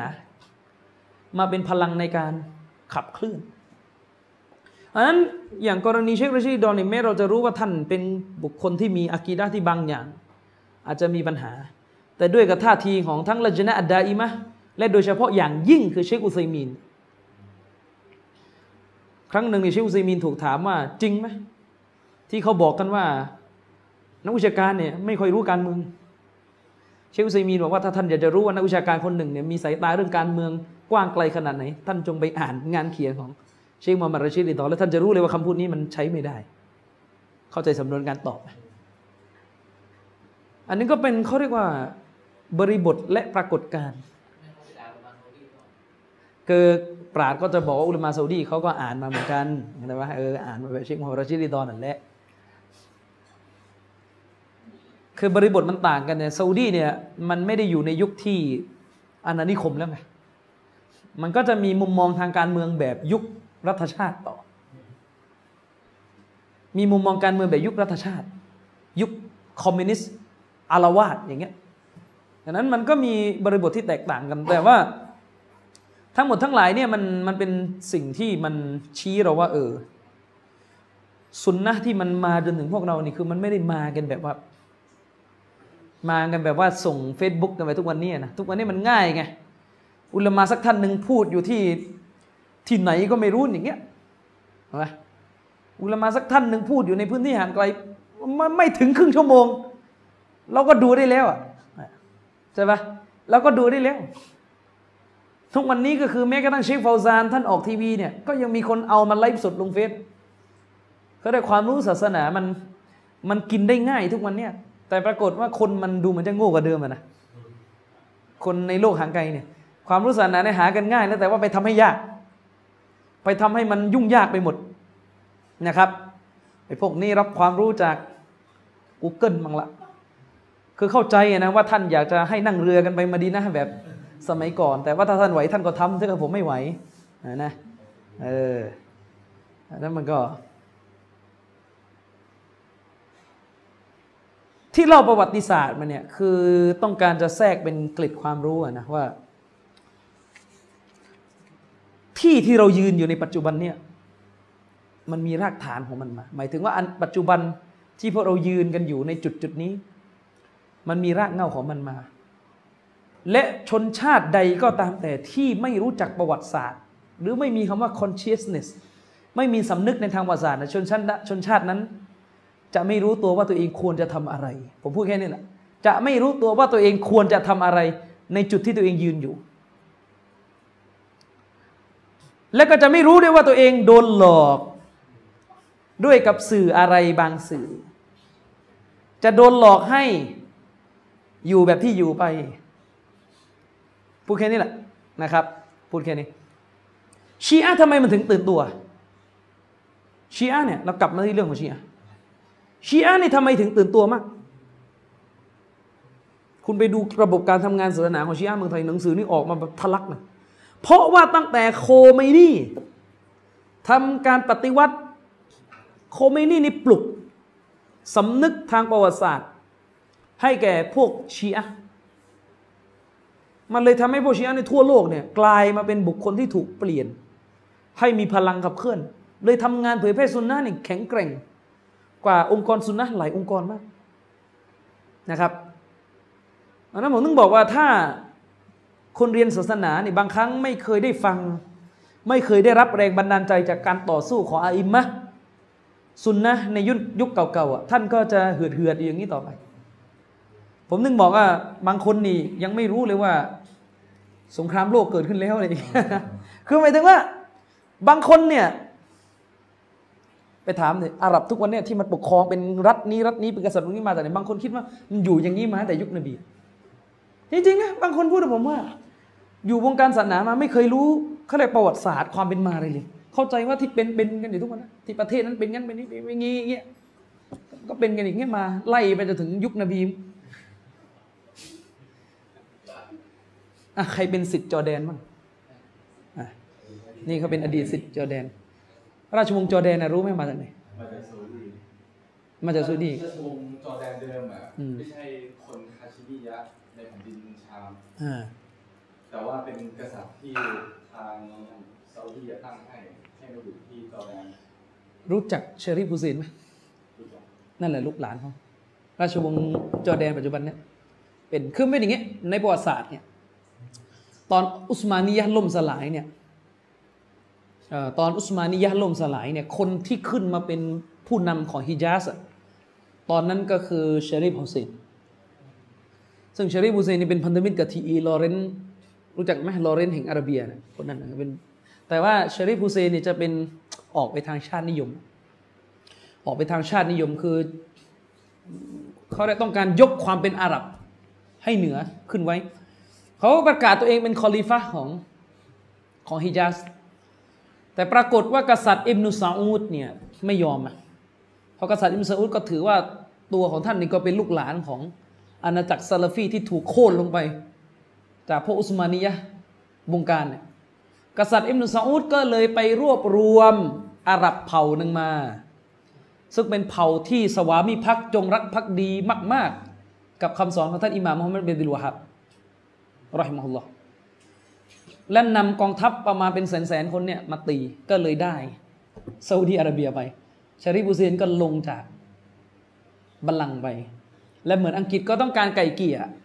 คือเหมือนต้องการแบบหาทางออกให้ในความขัดแย้งระหว่างสองซีกนี้ก็เลย เอาลูกหลานของชาริฟฮุเซนไปตั้งเป็นกษัตริย์ของจอร์แดน ส่วนชาริฟฮุเซนเนี่ยโดนเนรเทศไปไซปรัสก็เหมือนจะตายที่นู่น มันจะเป็นอย่างนั้น ส่วนกษัตริย์ซาอุดีก็เลยได้เหมือนแต่กษัตริย์อิมซาอุดก็เลยได้ซาอุดีไป จุดนี้เนี่ยที่อาเชร์ไม่ค่อยเข้าใจระบบความสัมพันธ์ของ รัฐในยุคอาณานิคม คือตอนที่กษัตริย์อิบนุซาอุดรบกับฝั่งชาริฟฮุเซน แล้วก็ยึดฮิญาสมาได้เนี่ยตอนนั้นอังกฤษมันใกล้จะไม่รอดแล้ว ในอาณานิคมเนี่ยมันเป็นความเคลื่อนไหวในโลกเอเชียที่ต้องการได้เอกราชคืน นั่นหมายความว่าผู้นำของในซีกเอเชียที่จะขึ้นเป็นกษัตริย์เนี่ยอังกฤษก็ต้องรับรองเอกราช ซึ่งไอ้แบบนี้เขาไม่เรียกว่าอังกฤษตั้งเข้าใจไหมเนี่ย อังกฤษมันเป็นเจ้าใหญ่ที่สุดใน ในตะวันออกกลางมันจะไปเจรจากับใครถ้าไม่เจรจากับอังกฤษ ไม่ไปเจรจากับพม่าไงเห็นไหมฉะนั้นก่อนที่อังกฤษมันจะออกไปเนี่ยมันก็ต้องมันคือมันมัน big ไงยุคนั้นมันก็ต้องเขียนให้ชัดเจนว่าใครเป็นเจ้าที่นี่ ใครเป็นผู้ปกครองรับรองเอกราชให้แก่ใคร แล้วก็ปรากฏว่าไปเอาจดหมายรับรองเอกราช ให้กษัตริย์มุสอุดแล้วก็บอกว่าเนี่ยวะฮาบีอังกฤษตั้งเนี่ยเธอโพสต์โพสต์กันอยู่ใน Facebook เนี่ยวะฮาบีอังกฤษตั้ง ก็คุณไม่เข้าใจไงตกลงนี่โฮจิมินเนี่ยรู้จักโฮจิมินไหมโฮจิมินเนี่ยมันไล่ฝรั่งเศสออกไปจากเวียดนามเนี่ยถ้าฝรั่งเศสยอมแพ้แล้วก็บอกว่ายอมรับเอกราชของโฮจิมินแสดงว่าโฮจิมินนี่ฝรั่งเศสตั้ง มันจะตั้งได้ยังไงล่ะโฮจิมินเป็นคอมมิวนิสต์ฝรั่งเศสเป็นอีกแก๊งหนึ่งก็มันไม่เข้าใจคานธีไล่อังกฤษใช่ไหมคานธีนี่นำคนอินเดียไล่อังกฤษใช่ไหมแล้วก่อนที่อังกฤษจะออกไปแล้วให้เอกราชในคานธีเนี่ย ให้เอกราชคนอังกฤษ มันก็ต้องมีพิธีรับรองเอกราชตกลงใครมันเขาไปเรียกกันแล้วว่าอังกฤษเนี่ยตั้งพวกคานทีขึ้นเป็นตัวแทนไม่ใช่ มันเป็นการต่อสู้ของคนถิ่นเดิมเพื่อเรียกร้องเอกราชนะฉะนั้นเนี่ยอังกฤษตอนนั้นก็เลยเจรจากับกษัตริย์อิบนุซาอุดว่าเราให้ท่านได้แค่นี้เข้าใจยังก็คือให้ท่านได้แค่ซาอุดีปัจจุบันนี่แหละจะให้ท่านแค่นี้ไปเออก็นี่เอกราชของท่านส่วนเราเนี่ยเราจะเอาอิรักไปนะ เข้าใจไหมแล้วจะให้กษัตริย์อิบนุซาอุดทำไงจะให้ไปตีทั่วเมืองนั้นแล้วบอกว่าเราต้องสร้างคีลาฟะห์ใหม่อาวุธไปเอาจากไหนตอนนั้นอังกฤษเขามีเครื่องบินแล้วอาหรับเนี่ยขี่อูดยิงกันอยู่เลย ได้แค่นั้นมาเนี่ยอัลลอฮ์ก็ช่วยเหลือเร็วนึกออกไหมแล้วก็อย่ามามั่วนะไปโยงอีก ก็ในช่วงเวลาที่อังกฤษ มอบเอกราชให้ซาอุดีอังกฤษก็เลยสร้างรัฐอิสราเอลขึ้น ก็มันเป็นช่วงเวลาสงครามโลกไงมันมั่วไปหมดตอนนั้นน่ะ อย่าไปโยงได้ไหมว่าการเกิดขึ้นของรัฐอิสราเอลเกิดขึ้นพร้อม ๆ กับที่ซาอุดีเกิดก็เลยแสดงว่าเนี่ยมันมันนั้นนะมันแลกเปลี่ยนกันแล้วเอาเอาอย่างนี้ กูให้ประเทศซาอุดีมึงนะแล้วมึงมึงให้อ่าปาเลสไตน์ให้ยิวนะมันไปโยงอย่างนั้นนะซาอุดีจะไปมีสิทธิ์ยกปาเลสไตน์ได้ยังไงไม่ใช่ที่ของเขาตลก ปาเลสไตน์มันเป็นที่ในเขตการปกครองของออตโตมันมันจะไปขอกษัตริย์ซาอุดทำซากอะไรล่ะ พูดกันหยาบๆ เหมือนกับฝรั่งเศสจะเอาจะเอาเขมรไป แล้วก็ไปไปถามสุลต่านมาเลยว่าเราขอจะขอทำซากอะไรไม่ใช่ที่ของเขาเข้าใจไหมเออ วิเคราะห์การเมืองอะไรให้มันเป็นหน่อย ถ้าไม่วิเคราะห์ไม่เป็นก็ไปสอนกีตาบเหมือนเดิมไป คือถ้าจะว่าว่าฮาบีก็ให้มันว่าไปไอ้เรื่อง เมืองนัดอะไรก็ว่าให้มันเสร็จเสร็จๆ เวลามันจะกระโดดเข้ามาเรื่องการเมืองนี่เละเลยเป็นอย่างเงี้ยอืมเออ อย่างเงี้ย คือคุณเข้าใจไหมในช่วงเวลานั้นมันเป็นช่วงที่หลังจาก คือออตโตมันมันแพ้สงครามโลกครั้งที่หนึ่งเข้าใจไหมออตโตมันมันแพ้สงครามโลกครั้งที่หนึ่งแล้วทำไมไม่พูดล่ะครับว่าตอนอุสมานียะทำสงครามโลกครั้งที่หนึ่งเนี่ยก็เข้าร่วมกับฝ่ายเยอรมันก็นี่ก็เห็นแต่วะฮาบีอยู่ฝั่งอังกฤษก็แล้วที่ที่อะชาอิเราะห์อยู่ฝั่งเยอรมันล่ะ รูปถ่ายกษัตริย์เยอรมันไปประกาศจิฮาดกันในปาเลสไตน์ตอนนั้นเขาทำสนธิสัญญาเป็นมิตรกันไง แล้วสุลต่านออตโตมันเนี่ยก็เชิญวิลเฮล์มของเยอรมัน มาที่เยรูซาเล็มมาที่เบตุลมักดิสเลยไม่เห็นโวยกันเลยตอนนั้นว่าเอ้ยยกให้คือยุคนี้พอทรัมป์ไปปาเลสไตน์ก็ประท้วงกัน ใช่ไหมเออทำไมไม่ประท้วงมาล่ะยุคนั้นนะไม่มีไม่เห็นมีใครพูดเลยในประวัติศาสตร์ว่า สุลต่านอุสมานีเนี่ยยก ยกปาเลสไตน์ให้แก่กษัตริย์เยอรมัน และในยุคนู้นนะนะเยอรมันนี่อันตรายที่สุด ถ้าคุณอ่านวารสารอัลมะนารเนี่ยเชครอชีดริดอในวิเคราะห์ออกเลยว่า ถ้ามุสลิมจะเลือก แกบอกว่าสงครามโลกมันจะเกิดแล้ว ถ้ามุสลิมจะเลือกฝั่งไหนให้เลือกอังกฤษดีกว่า เพราะอาณานิคมที่มุสลิมตกเป็นของอังกฤษเนี่ยยังศาสนายังอยู่ได้ เชคโรชิดีโรบอกว่าข้าพเจ้าได้ถามพี่น้องของเรา ในแหลมมาลายูเนี่ยว่าพวกท่านอยู่กันได้ยังไงกับอังกฤษ พวกมาลายูก็ตอบมาว่าเราอยู่กันได้ เข้าใจไหมคือให้อยู่กันไปก่อน แต่ถ้าเยอรมันเนี่ยเยอรมันเป็นเผด็จการนะถ้ามันยึดได้นี่คือหมดเลยนะ คือเราเนี่ยคือไอการเมืองในยุคของเราเนี่ยมันเป็นอีกโลกนึงมันเป็นยุคที่อเมริกาขึ้นมามันก็อีกแบบหนึ่งแต่ยุคนู้นมันก็อีกแบบหนึ่งอย่าเอาสายตาแบบยุคปัจจุบันเนี่ยไปถอยหลังมองประวัติศาสตร์แล้วก็ชี้คนนั้นชั่วคนนั้นเลวแบบมั่วๆไม่ใช่ โดยเฉพาะไอชีอะในตัวดีเลย ว่าบีอังกฤษสร้างว่าบีอังกฤษสร้าง ก็ประเทศที่มันจะต้องได้เอกราช มันก็ต้องได้เอกราชจากเจ้านานิคมดิไม่ไปขอพม่าหรือไงใช่ไหมเออ อย่างเงี้ยมันก็ต้องรู้บริบทการเมือง ทีนี้มันกลายเป็นว่าพอสงครามโลกครั้งที่หนึ่งมันจบลงแล้วอุสมานียะมันแพ้ เพราะว่าอยู่ฝ่ายเยอรมันเขาเรียกว่าฝ่ายอักษะเนี่ยมันแพ้ ฉะนั้นดินแดนของอุสมานียะในอังกฤษมันก็เข้าไปครองในฐานะผู้ชนะ แล้วมันก็เลยไปประกาศเบลโฟก็คือขนพวกยะฮูดเนี่ยให้อพยพเข้ามาในปาเลสไตน์ซึ่งตอนนั้นมันยังไม่ถามกษัตริย์อิมรุซาอูดเพราะกษัตริย์อิมรุซาอูดนี่ยังไม่ได้อำนาจอะไรเลยในฮิญาซจะไปถามทำไมล่ะ ตอนที่ประกาศเบลโฟไปน่ะก็ใจยังตอนนั้นน่ะชาริฟฮูเซนนี่แหละ ยังเป็นผู้ปกครองฮิญาซอยู่ทีนี้พวกยิวมันเข้ามาเนี่ยพอมันเข้ามามันก็ไปปะทะกับคนอาหรับ ซึ่งตอนนั้นเนี่ยอังกฤษมันก็สองจิตสองใจมันจะเลือกใครอยู่ มันจะเลือกใครอยู่เพราะว่าอาหรับมันก็มีผลประโยชน์อยู่ไง ส่วนพวกยิวเนี่ยมันก็ต้องช่วย เพราะว่าพวกยิวเนี่ยผลิตอาวุธปืน คิดค้นอาวุธปืนให้อังกฤษใช้ในสงครามโลก มันก็เลยเหมือนแบบเล่นเหยียบเรือสองแคมอะอย่างเงี้ยเล่นเหยียบเรือสองแคมจนสุดท้ายอยู่ไปอยู่มาอังกฤษไม่ไหวแล้วอังกฤษบอกไปแล้วกลับบ้านแล้ว ก็เลยออกไปเลย แล้วก็ทิ้งปาเลสไตน์คาราคาซังอยู่ เข้าใจยังบริบทน่ะทิ้งปาเลสไตน์คาราคาซัง แต่ก่อนที่อังกฤษจะออกไปในอังกฤษก็คือไปคุยกับกษัตริย์มุสาอุดก็คือให้เอกราชซาอุดีเท่านั้น เข้าใจไหมแล้วนี่ก็ไปไปโยงเลยที่นี่บอกว่าอ้าวนี่ได้เอกราชพร้อม ๆ กับที่อิสราเอลเกิดก็เลยแสดงวางแผนกันจะบ้าเรื่องไงใช่ไหมคือถ้ายกให้เนี่ยนี่รู้หรือเปล่านี่ตอนที่อิสราเอลประกาศจะตั้งอิสราเอลขึ้นน่ะมันเกิดสงครามอาหรับยิวครั้งแรก และซาอุดีเป็นหนึ่งในห้าชาติที่ไปถล่มอิสราเอลถล่มทำซากอะไรถ้ายกให้ สร้างภาพอีกแล้ว ก็ถ้าอย่างนั้นอีกสี่ชาติแล้วสร้างภาพไหมนึกอไหมแล้วตกลงตัวจริงมันดูกันยังไงอะก็ให้มันดูซอเฮรใช่ไหมเออ ให้มันดูซอเฮรและนี่ไม่เคยพูดนะเรื่องตอนที่ว่ากษัตริย์อิมนุซาอุดเจรจากับซาธิบดีอเมริกา มีบันทึกชัดเจนว่าแกพูดค้านชัดเจนเลยว่าจะไปยกได้ยังไง ให้ให้อิสราเอล ทีนี้คำถามมีอยู่ว่า แล้วทำไมเนี่ยคือเข้าใจอย่างประมาณว่าพอตอน คือเรื่องมันก็จบเรื่องการที่อังกฤษเนี่ยมันออกไป มันออกไปมันคือทิ้งเอาง่ายๆนี่แล้วก็บอกว่าไอ้กันมึงเข้ามาเคลียร์หน่อยเว้ยกูไม่ไหวแล้วนึกออกปะกูมั่วแล้วตอนนี้ อืมคืออังกฤษเนี่ยคุณคิดดูนะได้รับฉายาว่าเป็นจักรวรรดิซึ่งดวงอาทิตย์ไม่ตก หมายความว่าพื้นพื้นที่เขาใหญ่มาก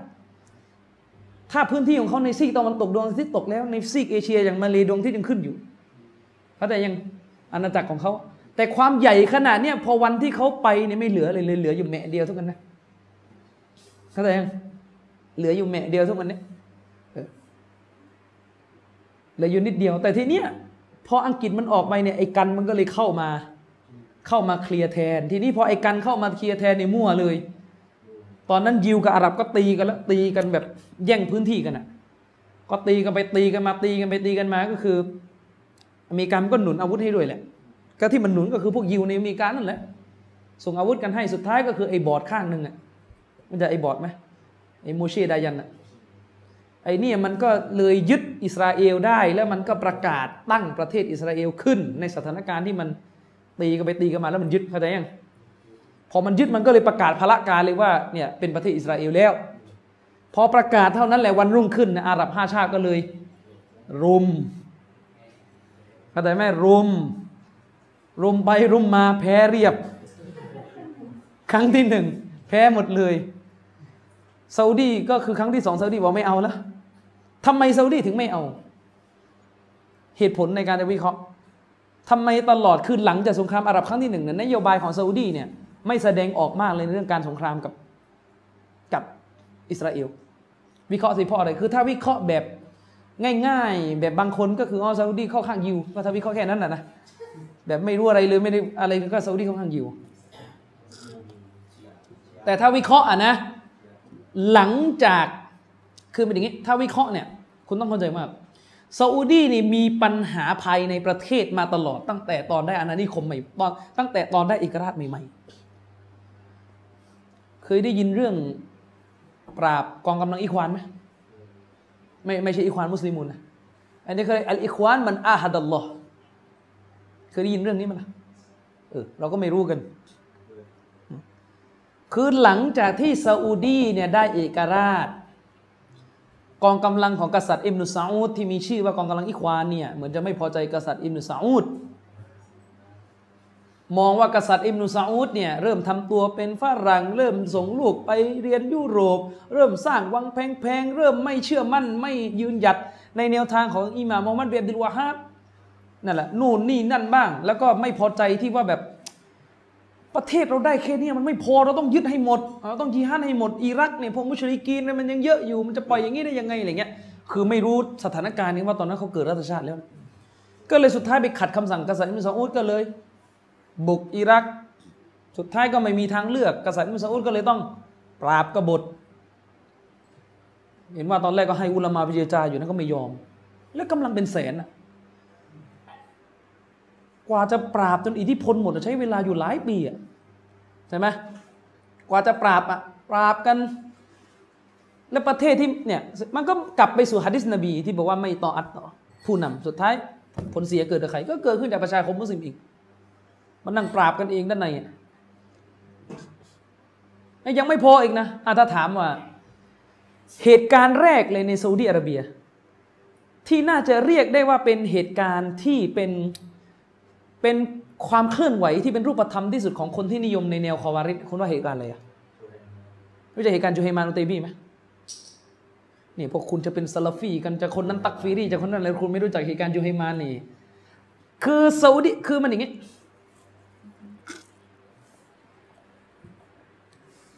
ซาอุดิอาระเบียเนี่ยเป็นประเทศซาลาฟีก็จริง แต่ว่ามันเหมือนเป็นแหล่งรวมของผู้อพยพที่ฝักใฝ่แนวตักฟีรี อันนี้เราก็รู้กันนะว่าพวกที่อยู่อียิปต์ไม่ได้อยู่อะไรไม่ได้มันมันหนีกันไป กระจุกอยู่ที่ซาอุดีแม้กระทั่งน้องชายเซยุกุตุบอะก็ยังอยู่ซาอุดีเลย เป็นอาจารย์สอนซาอุดีเลยเห็นมีบางคนไปโพสต์โพสต์ว่าถ้าอิควานหลงแล้วทำไมอิควานให้ซาอุดีสอนอ่า ก็ยุคนั้นมันยังไม่เผยตัวไงมันเป็นยังไงอะก็ผมก็พูดได้เหมือนกันก็ถ้าอิควานรอดทำไมซาอุดีปราบอะเข้าใจปะเออคืออุลมาเขาจะพูดกันว่าเหตุการณ์แรกๆเลยในซาอุดิอาระเบียนะที่มันเหมือนเป็นเป็นการระเบิดของผู้ที่นิยมในแนว ตักฟีรีคอวาริดเนี่ยก็น่าจะเป็นเหตุการณ์จูไฮมาน เหตุการณ์จูไฮมานอุตัยบีเนี่ยจูไฮมานเนี่ยเป็นเด็กที่เรียบร้อยเคร่งศาสนามาก เป็นลูกศิษย์เชคอินูบาสด้วย เป็นคนมีครู เป็นลูกศิษย์เชคอินูบาสแล้วรู้ไหมยูไฮมานอุตัยบีทำขนาดไหน เขาอะเชื่อว่าพี่เคยเขาเป็นอิหม่ามมาดี เพราะพี่เคยเขาในชื่อมุฮัมมัด แล้วพ่อพี่เคยเขาก็ชื่ออับดุลลอฮ์เรียบร้อยเลยที่นี่ตรงกับฮะดิษ แล้วดูเหมือนเด็กหนุ่มๆจะฝันกันตรงกันหมดเห็นไหมเด็กที่อยู่ในเหตุการณ์นั้นจะฝันตรงกันหมดว่า คนนี้เป็นอิหมามมาดี ยินมันมาแกล้งประมาณนั้นนะยินมันมาหลอก สุดท้ายพวกทำไงรู้ไหมพวกก็ขนอาวุธปืนเข้าไปละหมาดซูโบเอาอาวุธซ่อนไว้ใต้สัจดะห์ถ้าจำไม่ผิดนะ ผมอ่านเรื่องนี้นานแล้วละหมาดซูโบเสร็จเนี่ยพวกทำไง เอาอาวุธปืนชักออกมาแล้วปิดประตูแล้วยิงผู้รักษาการพวกตำรวจรักษาความปลอดภัยยิง แล้วก็จับอิมงอิหม่าม คนละหมาดเป็นตัวประกันเชคซอลเลห์ยุคมาคอวาริดเนี่ยน่ากลัวไงคนดีๆเรียบร้อยอะนึกออกไหมผู้หญิงไม่ดูเลยไม่ได้ แต่ว่าฆ่าคนได้ ความอันตรายของคอวาริดนะจนสุดท้ายรัฐบาลซาอุดีเนี่ยตอนนั้นปราบจลาจลไม่ค่อยเก่งนะเพราะว่าประเทศยังแบบ ยังเพิ่งสร้างยังไม่เก่งมากทำไงรู้ไหมขอช่วยรัฐบาลฝรั่งเศส ส่งตำรวจตำรวจหน่วยปราบปรามจราจรส่งมาหน่อยเพราะว่า ปราบไม่เป็น ก็ไม่แปลกอะเพราะยุคนั้นยังเพิ่งทศวรรษที่แบบปลายเจ็ดศูนย์เนี่ยมันยังวิทยาการอะไรมันยังไม่เปิดเข้าใจไหมคือไม่อย่างมันไม่ใช่เป็นการปราบธรรมดานี่มันจะปราบในมัสยิดฮารอมซึ่งมันฆ่าไม่ได้ไงอุซูลเดิมมันจะเป็นฆ่าจะมาแกงตรงนั้นไม่ได้ เป็นดินแดน ที่ถูกประกันเลือดเนื้อ สัตว์นี่ยังฆ่ากันสุบสุมห้าไม่ได้เลย นี่จะทำยังไงก็ต้องไปปรึกษา พวกตำรวจฝรั่งเศสอะไรประมาณนั้น ก็เอาเข้าประเทศ เห็นว่าไม่รู้ไม่รู้จริงเห็นว่ากันว่าถึงขั้นว่าแบบต้องให้ชาได้ กันเลยอะเพื่อจะเอาตำรวจเข้ามักกะไงก็ก็คงสอนแล้วแหละแต่ว่าก็ก็แล้วแต่ก็เข้าไปอย่างเงี้ยประมาณนั้น เกือบเป็นอาทิตย์นะกว่าจะกว่าจะเสร็จนะ ยูไฮมานก็โดนจับพร้อมกับพรรคพวกอีกประมาณหลายสิบคนเลยกว่าแล้วการประหารนี่ก็ต้องประหารแบบแยกเลยนะ เหมือนไม่ยอมไม่ไม่ประหารหมู่เหมือนแยกคนนี้ไปประหารเมืองนู้นคนนู้นประหารเมืองเนี้ยแล้วรู้ไหมยูไฮมานนะสืบประวัติดูสิสืบไปสืบมาบรรพบุรุษเขาก็อยู่ในกองกำลังอิควานเป็นหัวหน้าด้วย กองกำลังอิควานที่กษัตริย์มุสลิมปราบก็คือเป็นลูกหลานของพวกนั้นที่ยังเหมือนยังไม่ยังไม่จบ ยังไม่จบ และจะบอกว่านักวิชาการซาลาฟีบางท่านในยุคนี้ที่ต่อต้านอิควานอะในอดีตก็เป็นหนึ่งในสมาชิกของจุฮัยมานด้วยบางท่าน แต่ตอนนั้นเป็นเด็กวัยรุ่นไงก็ก็ไม่ไม่อาจจะแบบเป็นปกติเด็กวัยรุ่นเนี่ยอาจจะมีความใจร้อนความอะไรได้บ้างนักวิชาการซุนนะเมืองไทยอยู่ท่านหนึ่งที่เรียนมักกะยุคนั้นก็เอากับเขาด้วย ไม่เอ่ยชื่อชื่ออะไร นะท่านเล่าให้ผมฟังว่าตอนจูฮิมานประท้วงก็ไปเอาไปประท้วงกับเขาด้วย แต่แบบประท้วงไปเอเชียก็ไม่ค่อยไม่ค่อยเข้าร่วมมากอะนะก็แบบประท้วงอยู่ปลายๆอะปรากฏว่าโดนจับอาจจะโดนประหารนะสิว่าทำยังไงเห็นว่าวิ่งเต้นให้ตอนนั้นเบนโนก็คือวันนอนะยังยังมีตำแหน่งใหญ่อยู่ในในในทางการเมืองก็คือให้เบนโนไปเคลียร์กันอยู่ตั้งนาน ให้เบนโนไปเคลียร์นู่นะเพื่อจะให้ปล่อยนักเกียนไทยที่ ที่ไปเคลื่อนไหวกันอยู่ให้มันอันนั้นมันก็เป็นเหมือนจุดเริ่มต้นนะจุดเริ่มต้นของของแนวคิดคอวาริจในประเทศซาอุดีนะซึ่งตั้งแต่นั้นเป็นต้นมานี่มันมาเป็นสายโซ่เลยนะ มันมาเป็นสายโซ่ มันจะสืบทอดความคิดความคิดความคิดความคิดมันมาอะอย่างเวลาเราพูดถึงกรณีอย่างในซาอุดีเนี่ย ซัฟฟัรฮาวาลีดรซัฟฟัรฮาวาลีเราก็จะรู้กันว่าเป็นเชคที่ เหมือนเป็นสัญลักษณ์ของฝ่าย ฝ่ายที่จะโดนเรียกว่าตักฟีรีแล้แกเป็นลูกศิษย์ใครไงแกเป็นลูกศิษย์ของมุฮัมหมัดกุตุบมันก็สืบกันมา และแม้กระทั่ง นักวิชาการบางคนในซาอุดีอาระเบียทุกวันเนี้ยที่เด็กไทยบางคนชอบชอบ ซึ่งเขาจะเป็นแบบลักษณะชอบด่า ผู้นำซาอุดีและโดนจับกันไปสองสามคนน่ะ รู้ใช่ไหมผมไม่ถึงใครบางคนก็กิ่งฮะดิษเลยแหละ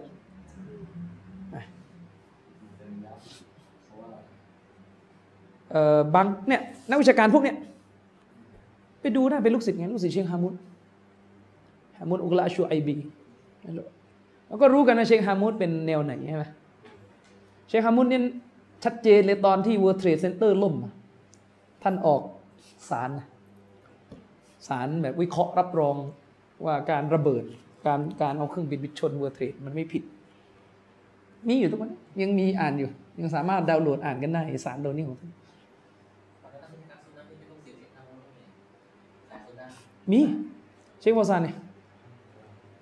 แต่ว่าคือคนเรามันมีครูกันหลายหลายคนไงมันก็ไม่ได้หมายความว่าครูคนนี้จะมีอิทธิพลเป็นการเฉพาะมันก็แล้วแต่ว่านิยมแนวไหน ใช่ไหมเหมือนพวกคุณน่ะพวกคุณอยู่เมืองไทยคุณก็ฟังอาจารย์สอนศาสนากันหลายแบบหลายแนวใช่ไหมถ้าสมมติคุณชอบแนวแบบชิวๆก็ก็คุณก็เป็นแนวหนึ่งอะไรเงี้ยเออใช่ไหมมันก็ขึ้นอยู่กับว่าคุณคุณชอบใครอะไรเงี้ยอันนี้มันก็คือบริบทของประวัติศาสตร์ทำไมต้องเล่าตั้งแต่บรรยายเรื่องเชีอะห์เพราะว่าคือพวกชีอะเนี่ย ต่อให้เราบรรยายโต้แย้ง พวกเขาว่ากอดิษคุมอย่างนั้นกอดิษคุมอย่างนี้เนี่ย พวกเนี้ยติดใจกับซาอุดีมาก แล้วจะไม่ยอมรับวิชาการของพวกเรา ในฐานะที่ผมเคยอยู่กับผู้ชี้อะห์มาก่อน คือเวลาอคติแล้วเนี่ยนะ คือเวลาเวลามันมีการการให้ข้อมูลว่าความรู้ของค่ายนี้ของกลุ่มนี้ มันมาจากยิวสร้างมันมาจากอเมริกาสร้างเนี่ย คุณยกให้ตายแค่ไหน พวกก็ไม่เอา พวกก็ไม่เอา คนจำนวนมากเลยนะครับ ในเมืองไทยเราที่เข้าไปเป็นชีอะในอดีต ก็มาจากจุดเริ่มต้นที่โคเมนีทำการปฏิวัติอิหร่าน พอโคเมนีปฏิวัติอิหร่านแล้วชอบแล้วทำยังไง รู้สึกโอ้ชีอะมันเข้มแข็งไว้หันไปดูโลกซุนนีแล้ว มันเป็น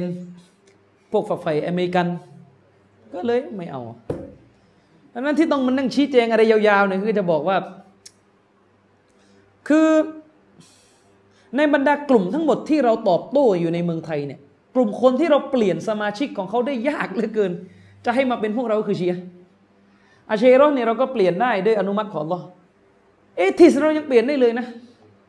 แต่ชีแอบนี่เลยยากจริงๆนะยากไหมล่ะ ยาก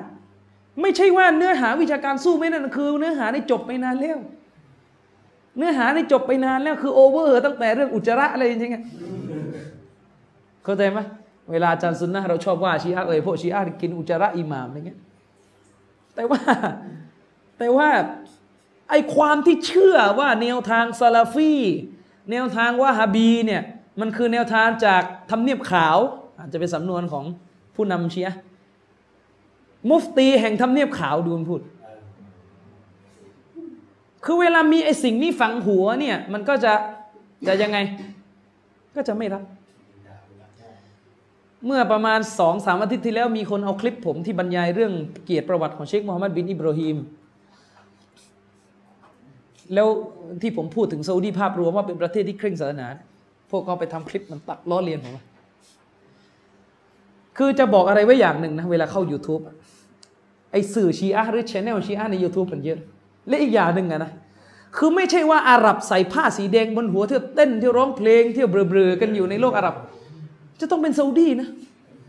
บางทีไม่รู้ใคร แต่เวลาไปตั้งคลิปอะปริ้นซาอุปริ้นซาอุบางทีไม่รู้ใครหาประวัติไม่ได้ แต่ว่าตั้งไว้ก่อนอะนึกออกไหมคือตั้งไว้ก่อน เพื่อจะด่าซาอุดีเพื่อจะด่าซาอุดีบางทีไปเอาเด็กเด็กซาอุดีที่ไปเรียนอยู่แถวอเมริกาอยู่ไปเรียนอยู่แถวอังกฤษที่ประเภทไปไปเมาไปเละเทะตรงนั้นเอามาด่าเอามาด่าพวกซาลาฟีอย่างพวกเรา บ้าหรือเปล่าเช่นเวเหมือนเวลาเราบอกซาอุดิอาระเบียเป็นประเทศที่โดยมวลรวมและใช้ชรีอะห์แข็งที่สุด ผมพูดอย่างเงี้ยพวกก็ตัดคลิป ไปเอาพวกลูกท่านหลานเธอ พวกพวกไฮโซซาอุดีที่ไปเรียนอยู่อเมริกา ไปเต้นอยู่ในผับ แล้วก็ใส่ผ้าบนหัวเนี่ยเนี่ยเคร่งสุด อะไร อะไร ในยุคที่ซอฮาบะปกครองนี่มีไหมคนชั่ว มีเวลาเราพูดว่ายุคทัดอุมัดเป็นยุคที่อิสลามดีที่สุด แล้วไปเอาอาหรับชนบท ไปเอาตาบีอีนชนบท แบบไม่รู้ใครก็ไม่รู้ที่เลี้ยงอูดอยู่ แล้วก็กินเหล้าอย่างเงี้ยแล้วก็มามามามามาแทนภาพท่านอุมัดอะไรสติปัญญาทำอย่างนี้ได้ยังไงเนี่ยแล้วก็ไม่รู้ไปเอาเต็มไปหมดเลย คือขอให้เป็นเป็นอาหรับผ้าแดง ยืนเต้นอยู่ในวังอะไร แล้วก็อะไร คลิปแบบเนี่ยมาอีกแล้วช่วงช่วงวันสองวันนี้เห็นอีกแล้วเราขอเถอะคลิปแบบอาหรับนั่งกินอูดตัวใหญ่ๆ จิ้มจิ้มจิ้มกินกันแบบเนี้ยแล้วก็เอาไปเทียบกับภาพมุสลิมในแอฟริกา พี่น้องเรานี่ มันโซนเหล่มเขานะคุณไปรู้ได้ยังไงว่าคนที่นั่งกินอูดกันอร่อยอร่อยข้าวหมกใหญ่ ๆ อยู่เนี่ยเขาไม่อยากจะช่วย แต่ประเด็นคือมันไม่ได้ช่วยกันง่าย ๆ ถ้าอูฐเนี่ยมันส่งกันได้เหมือนส่ง message พวกคงส่งไปแล้วเออแต่ประเด็นมันมีอยู่ว่าตกลงเนี่ยพี่น้องมุสลิมที่ลำบากที่นู่น เป็นเหตุผลที่ทำให้ คนอีซีกโลกหนึ่งที่ อุดมสมบูรณ์เรื่องการกินกินอะไรไม่ได้อัลลอฮ์ประทานริสกีให้เขาเนี่ย ตกลงเนี่ยตอบแทนพระองค์ด้วยการที่เราไม่กิน เพราะว่าพี่น้องลำบากอยู่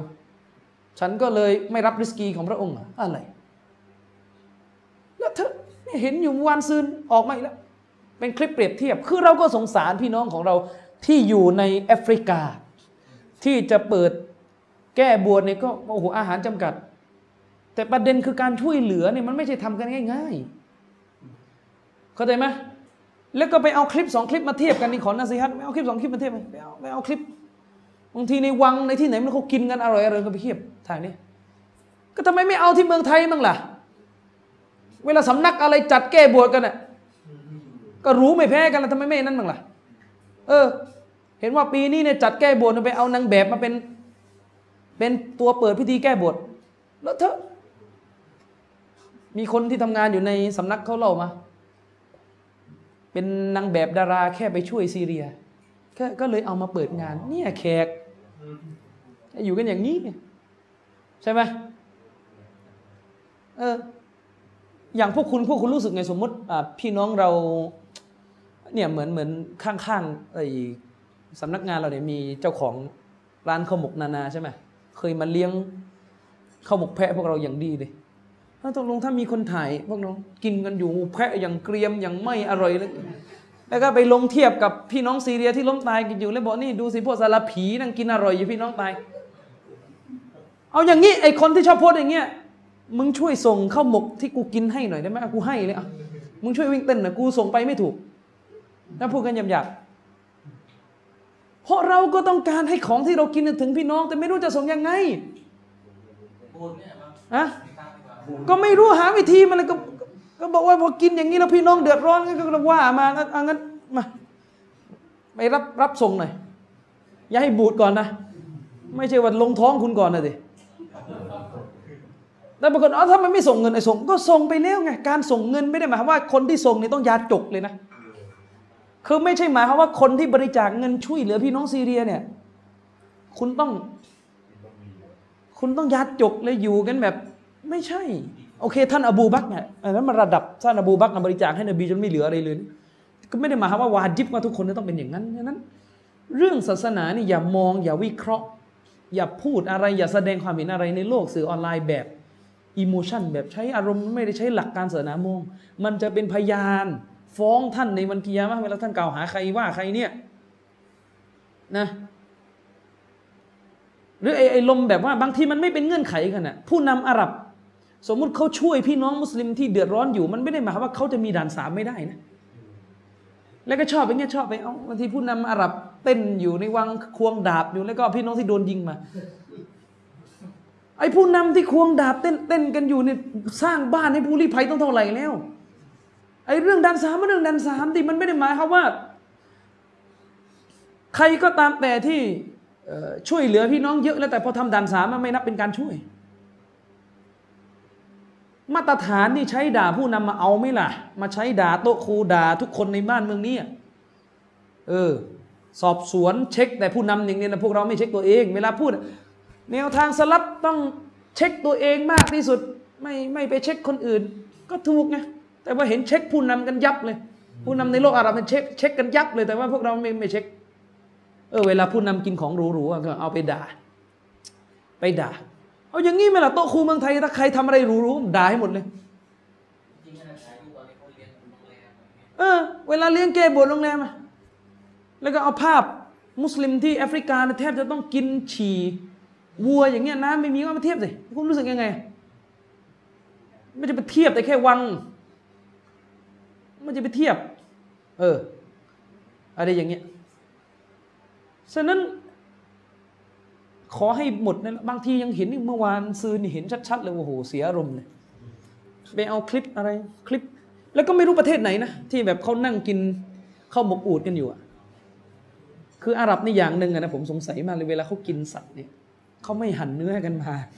หรือไงไอ้นี่ไม่รู้อาดาเขานะ มาเป็นอูดทั้งตัวนี่เฮ้ยกินกันโอ้โหได้สุดยอดมากเลย สื่อไทยเอาไปออกบอกว่าเนี่ยถ้าเปรียบเทียบว่ากินช้างทั้งตัวนี่สมมติสมมติว่าคือความใหญ่ไงความใหญ่แล้ววันนี้ดูคลิปคนอาหรับ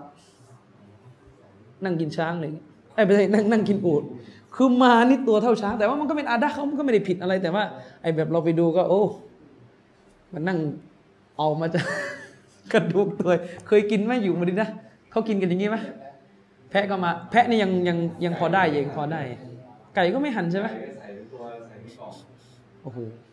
ไก่แบบตัดครึ่งตัวเลยครึ่งตัวแสดงแสดงว่าเมืองไทยเราเนี่ย ก็คือถือว่ามี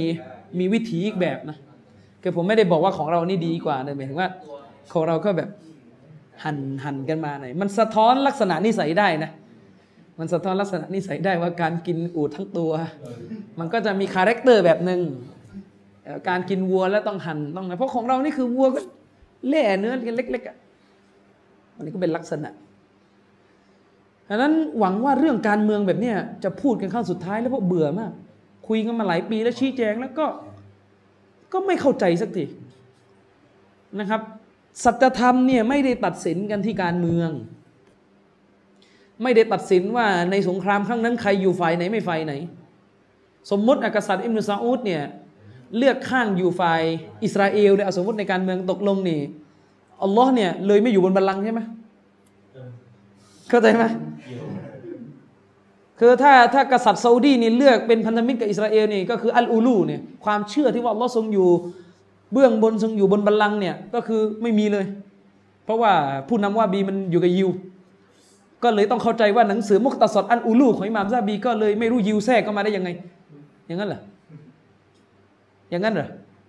มันไม่ใช่ หรือถ้าพูดว่า ถ้าสมมุติว่าอะกี่บาทซาอุดีสมมุตินะนะฟัตวาเอาใจผู้ปกครองซาอุดีตกลงนี่คำพูดท่านอุมัตที่บอกว่าเนี่ยมาติลบิดาตุฮาซิฮีนี่นี่คือบิดาที่ดีนี่ก็เลย หมายถึงบิดาแบบเมาลิดนะฉะนั้นพอได้แล้วไอ้ลักษณะแบบ แบบเอาเขาเรียกเอาการเมืองมาตัดสิน เอาการเมืองมาตัดสินเเนื้อหาของศาสนา ผมบอกว่าถ้าเอาอย่างนี้นะไม่ต้องไปเล่นที่อื่น เอาเมืองไทยก่อน เอาไหม่ละเอาการเมืองไทยตัดสินโอ้โหกันไหมถ้าจะเอากันน่ะเอากันไหมเออ ชอบกันเหลือเกินนะชอบเอาการเมืองไปด่าอุลมาต่างประเทศ สะอาดนักหรือไง โต๊ะครูเมืองไทยที่นับถือกันอยู่นี่สะอาดจากบริบทการเมืองนักหรือไง เช็คกันให้ดีเออเวลาพูดนะพูดกันหมดแล้วอุลามาที่นั่นไม่อิสระอุลามาคนนั้นอุลามาดอลลาอุลามาวังอุลามาโปรโตอะไรเงินพระราชวังอะไร แล้วอุลามาอะไรบอกว่าหนังดูได้อะถ้าไม่ใช่อุลามาสปชอะ เอ้ยเปลี่ยนคำนิดนึงเดี๋ยว ใช่ไหมเออ อะไรนะ ไม่รู้จักก็ไม่เป็นไร อย่างเงี้ย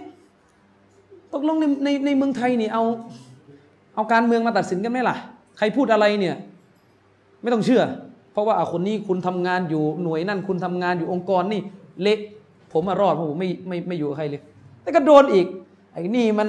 พวกสายท่าพระจันทร์ มีนะ ช่วงสี่ปีที่แล้วตอนผู้ใหญ่บ้านคนหนึ่งนำชาวบ้านประท้วงเนี่ยกำนันพอเราฟัตวา ไม่ใช่ฟัตวาสิ พอเราออกมาเอาฟัตวาอุลามะ เรื่องการห้ามประท้วงมาพูดอไอ้นี่มันเสื้อแดงไอ้นี่มันเสื้อแดง แล้วโยงอีกไอ้เราอยู่ธรรมศาสตร์ไงไอ้นี่มันมันแนวคิดแบบสายธรรมศาสตร์ ดูมันโยงใช่ไหม มันจะธรรมศาสตร์ได้ยังไงไอเรานี่ เรื่องวะละบารอกมุชริกีนนี่เราเราแบบสายเชคโรจิฮีสายเชคโรจิฮีเป็นยังไงเราไปเปิดหนังสืออ่านเอาเองนะครับอันนั้นฝากไว้นะครับว่า อย่าเอาเรื่องอะไรนะ ผมว่าเชคโรจิฮีน่าจะน่าจะหนักกว่านะน่าน่าจะหนักกว่าเชคฟอซานนี่ยัง เรื่องเรื่องเรื่องภรรยาที่เป็นอัลลุนกิตาบเนี่ยยังยังได้อยู่ แต่ว่าเชคโรจิฮีกับเชคบินบาสท่านบอกว่า การที่อัลลอฮฺตาลาอนุญาตให้เรานิกะกับผู้หญิงอัลลุนกิตาบ ไม่ใช่เป็นดลินอนุญาตให้รักกุฟาร์ประหนึ่งราวเหมือนจะสื่อว่าการนิกะกับอัลลุนกิตาบเนี่ยเป็นเรื่องชาวะประมาณเป็นเรื่องชาวะอืม แต่ว่าให้อยู่ในหลักที่ฮาลาลไง ให้อยู่ในกรอบไง แต่ว่ารักเนี่ยเป็นสิ่งที่ห้ามอันนั้นท่านเชคบินบ้านนี่คือการการรักที่เป็นตอบีอียะกะฮาระไปดูได้ในหนังสือชาร์ลนาวากิดุลอิสลามอันนี้ไม่ใช่แนวคิดฮัดดาดีนะอย่ามามั่วนะว่านี่เป็นทัศนะฮัดดาดีในมั่วนะนะครับอะก็อันนี้ใช้ไปกี่นาทีละหนึ่งชั่วโมงสี่ห้า อะโอเค ก็วันนี้ก็ขอจบเท่านี้แล้วกัน ถือว่า เรื่องกอดิรคุมยังมีอีก ยังมีอีกยังยังไม่หมดยังไม่หมด แต่ว่า วันนี้เเปลี่ยนแนวนิดนึงเข้าเรื่องประวัติศาสตร์บ้างนะครับ เพราะว่าพี่น้องบางท่านบ่นมาว่า ไม่ไหวเลยเรื่องกอดิรคุมมันจะอะไรกันนักกันหนาอะไรเงี้ยว่าโอ้โหมันจะเมาลากันทุกอาทิตย์คือได้ยินแต่เขาว่าเมาลาทุกอาทิตย์ละ คือพี่น้องบางท่านบอกว่าข้ามข้ามไปเลยได้ไหมแบบสรุปเลยว่าตกลงจะจบยังไงเรื่องนี้ คือ คือเรื่องกอดิรคุมนี่ยังเดี๋ยวนะ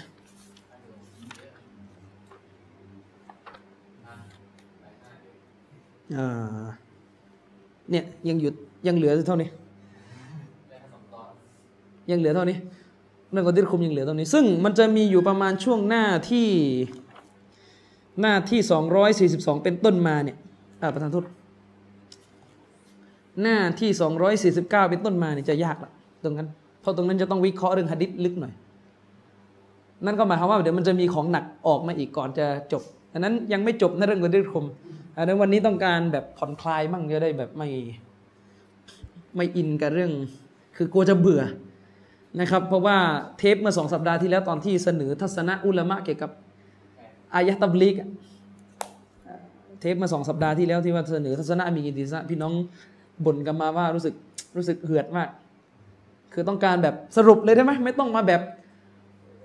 ทีละคนทีละคนทีละบรรทัดเอาสรุปมาเลยทีนี้มันเป็นอย่างนี้ไงว่าแบบ พวกเราอะเวลาคุณเชื่อใจคนบรรยายอะสรุปสรุปมันก็จบไงแต่คนไม่เชื่อใจมันจะแบบเฮ้ยมันพูดลอยๆ อย่างเงี้ย ไม่ยกอะไรมาอ้างอิงเนี่ยจะแบบ จะแบบไม่ค่อยเชื่อใจดังนั้นก็ต้องต้องเข้าใจกันหลายๆฝ่ายนะครับ ก็ขอจบ การบรรยายในวันนี้ไว้เพียงเท่านี้นะครับبالله التوفيق والهداية السلام عليكم ورحمة الله وبركاته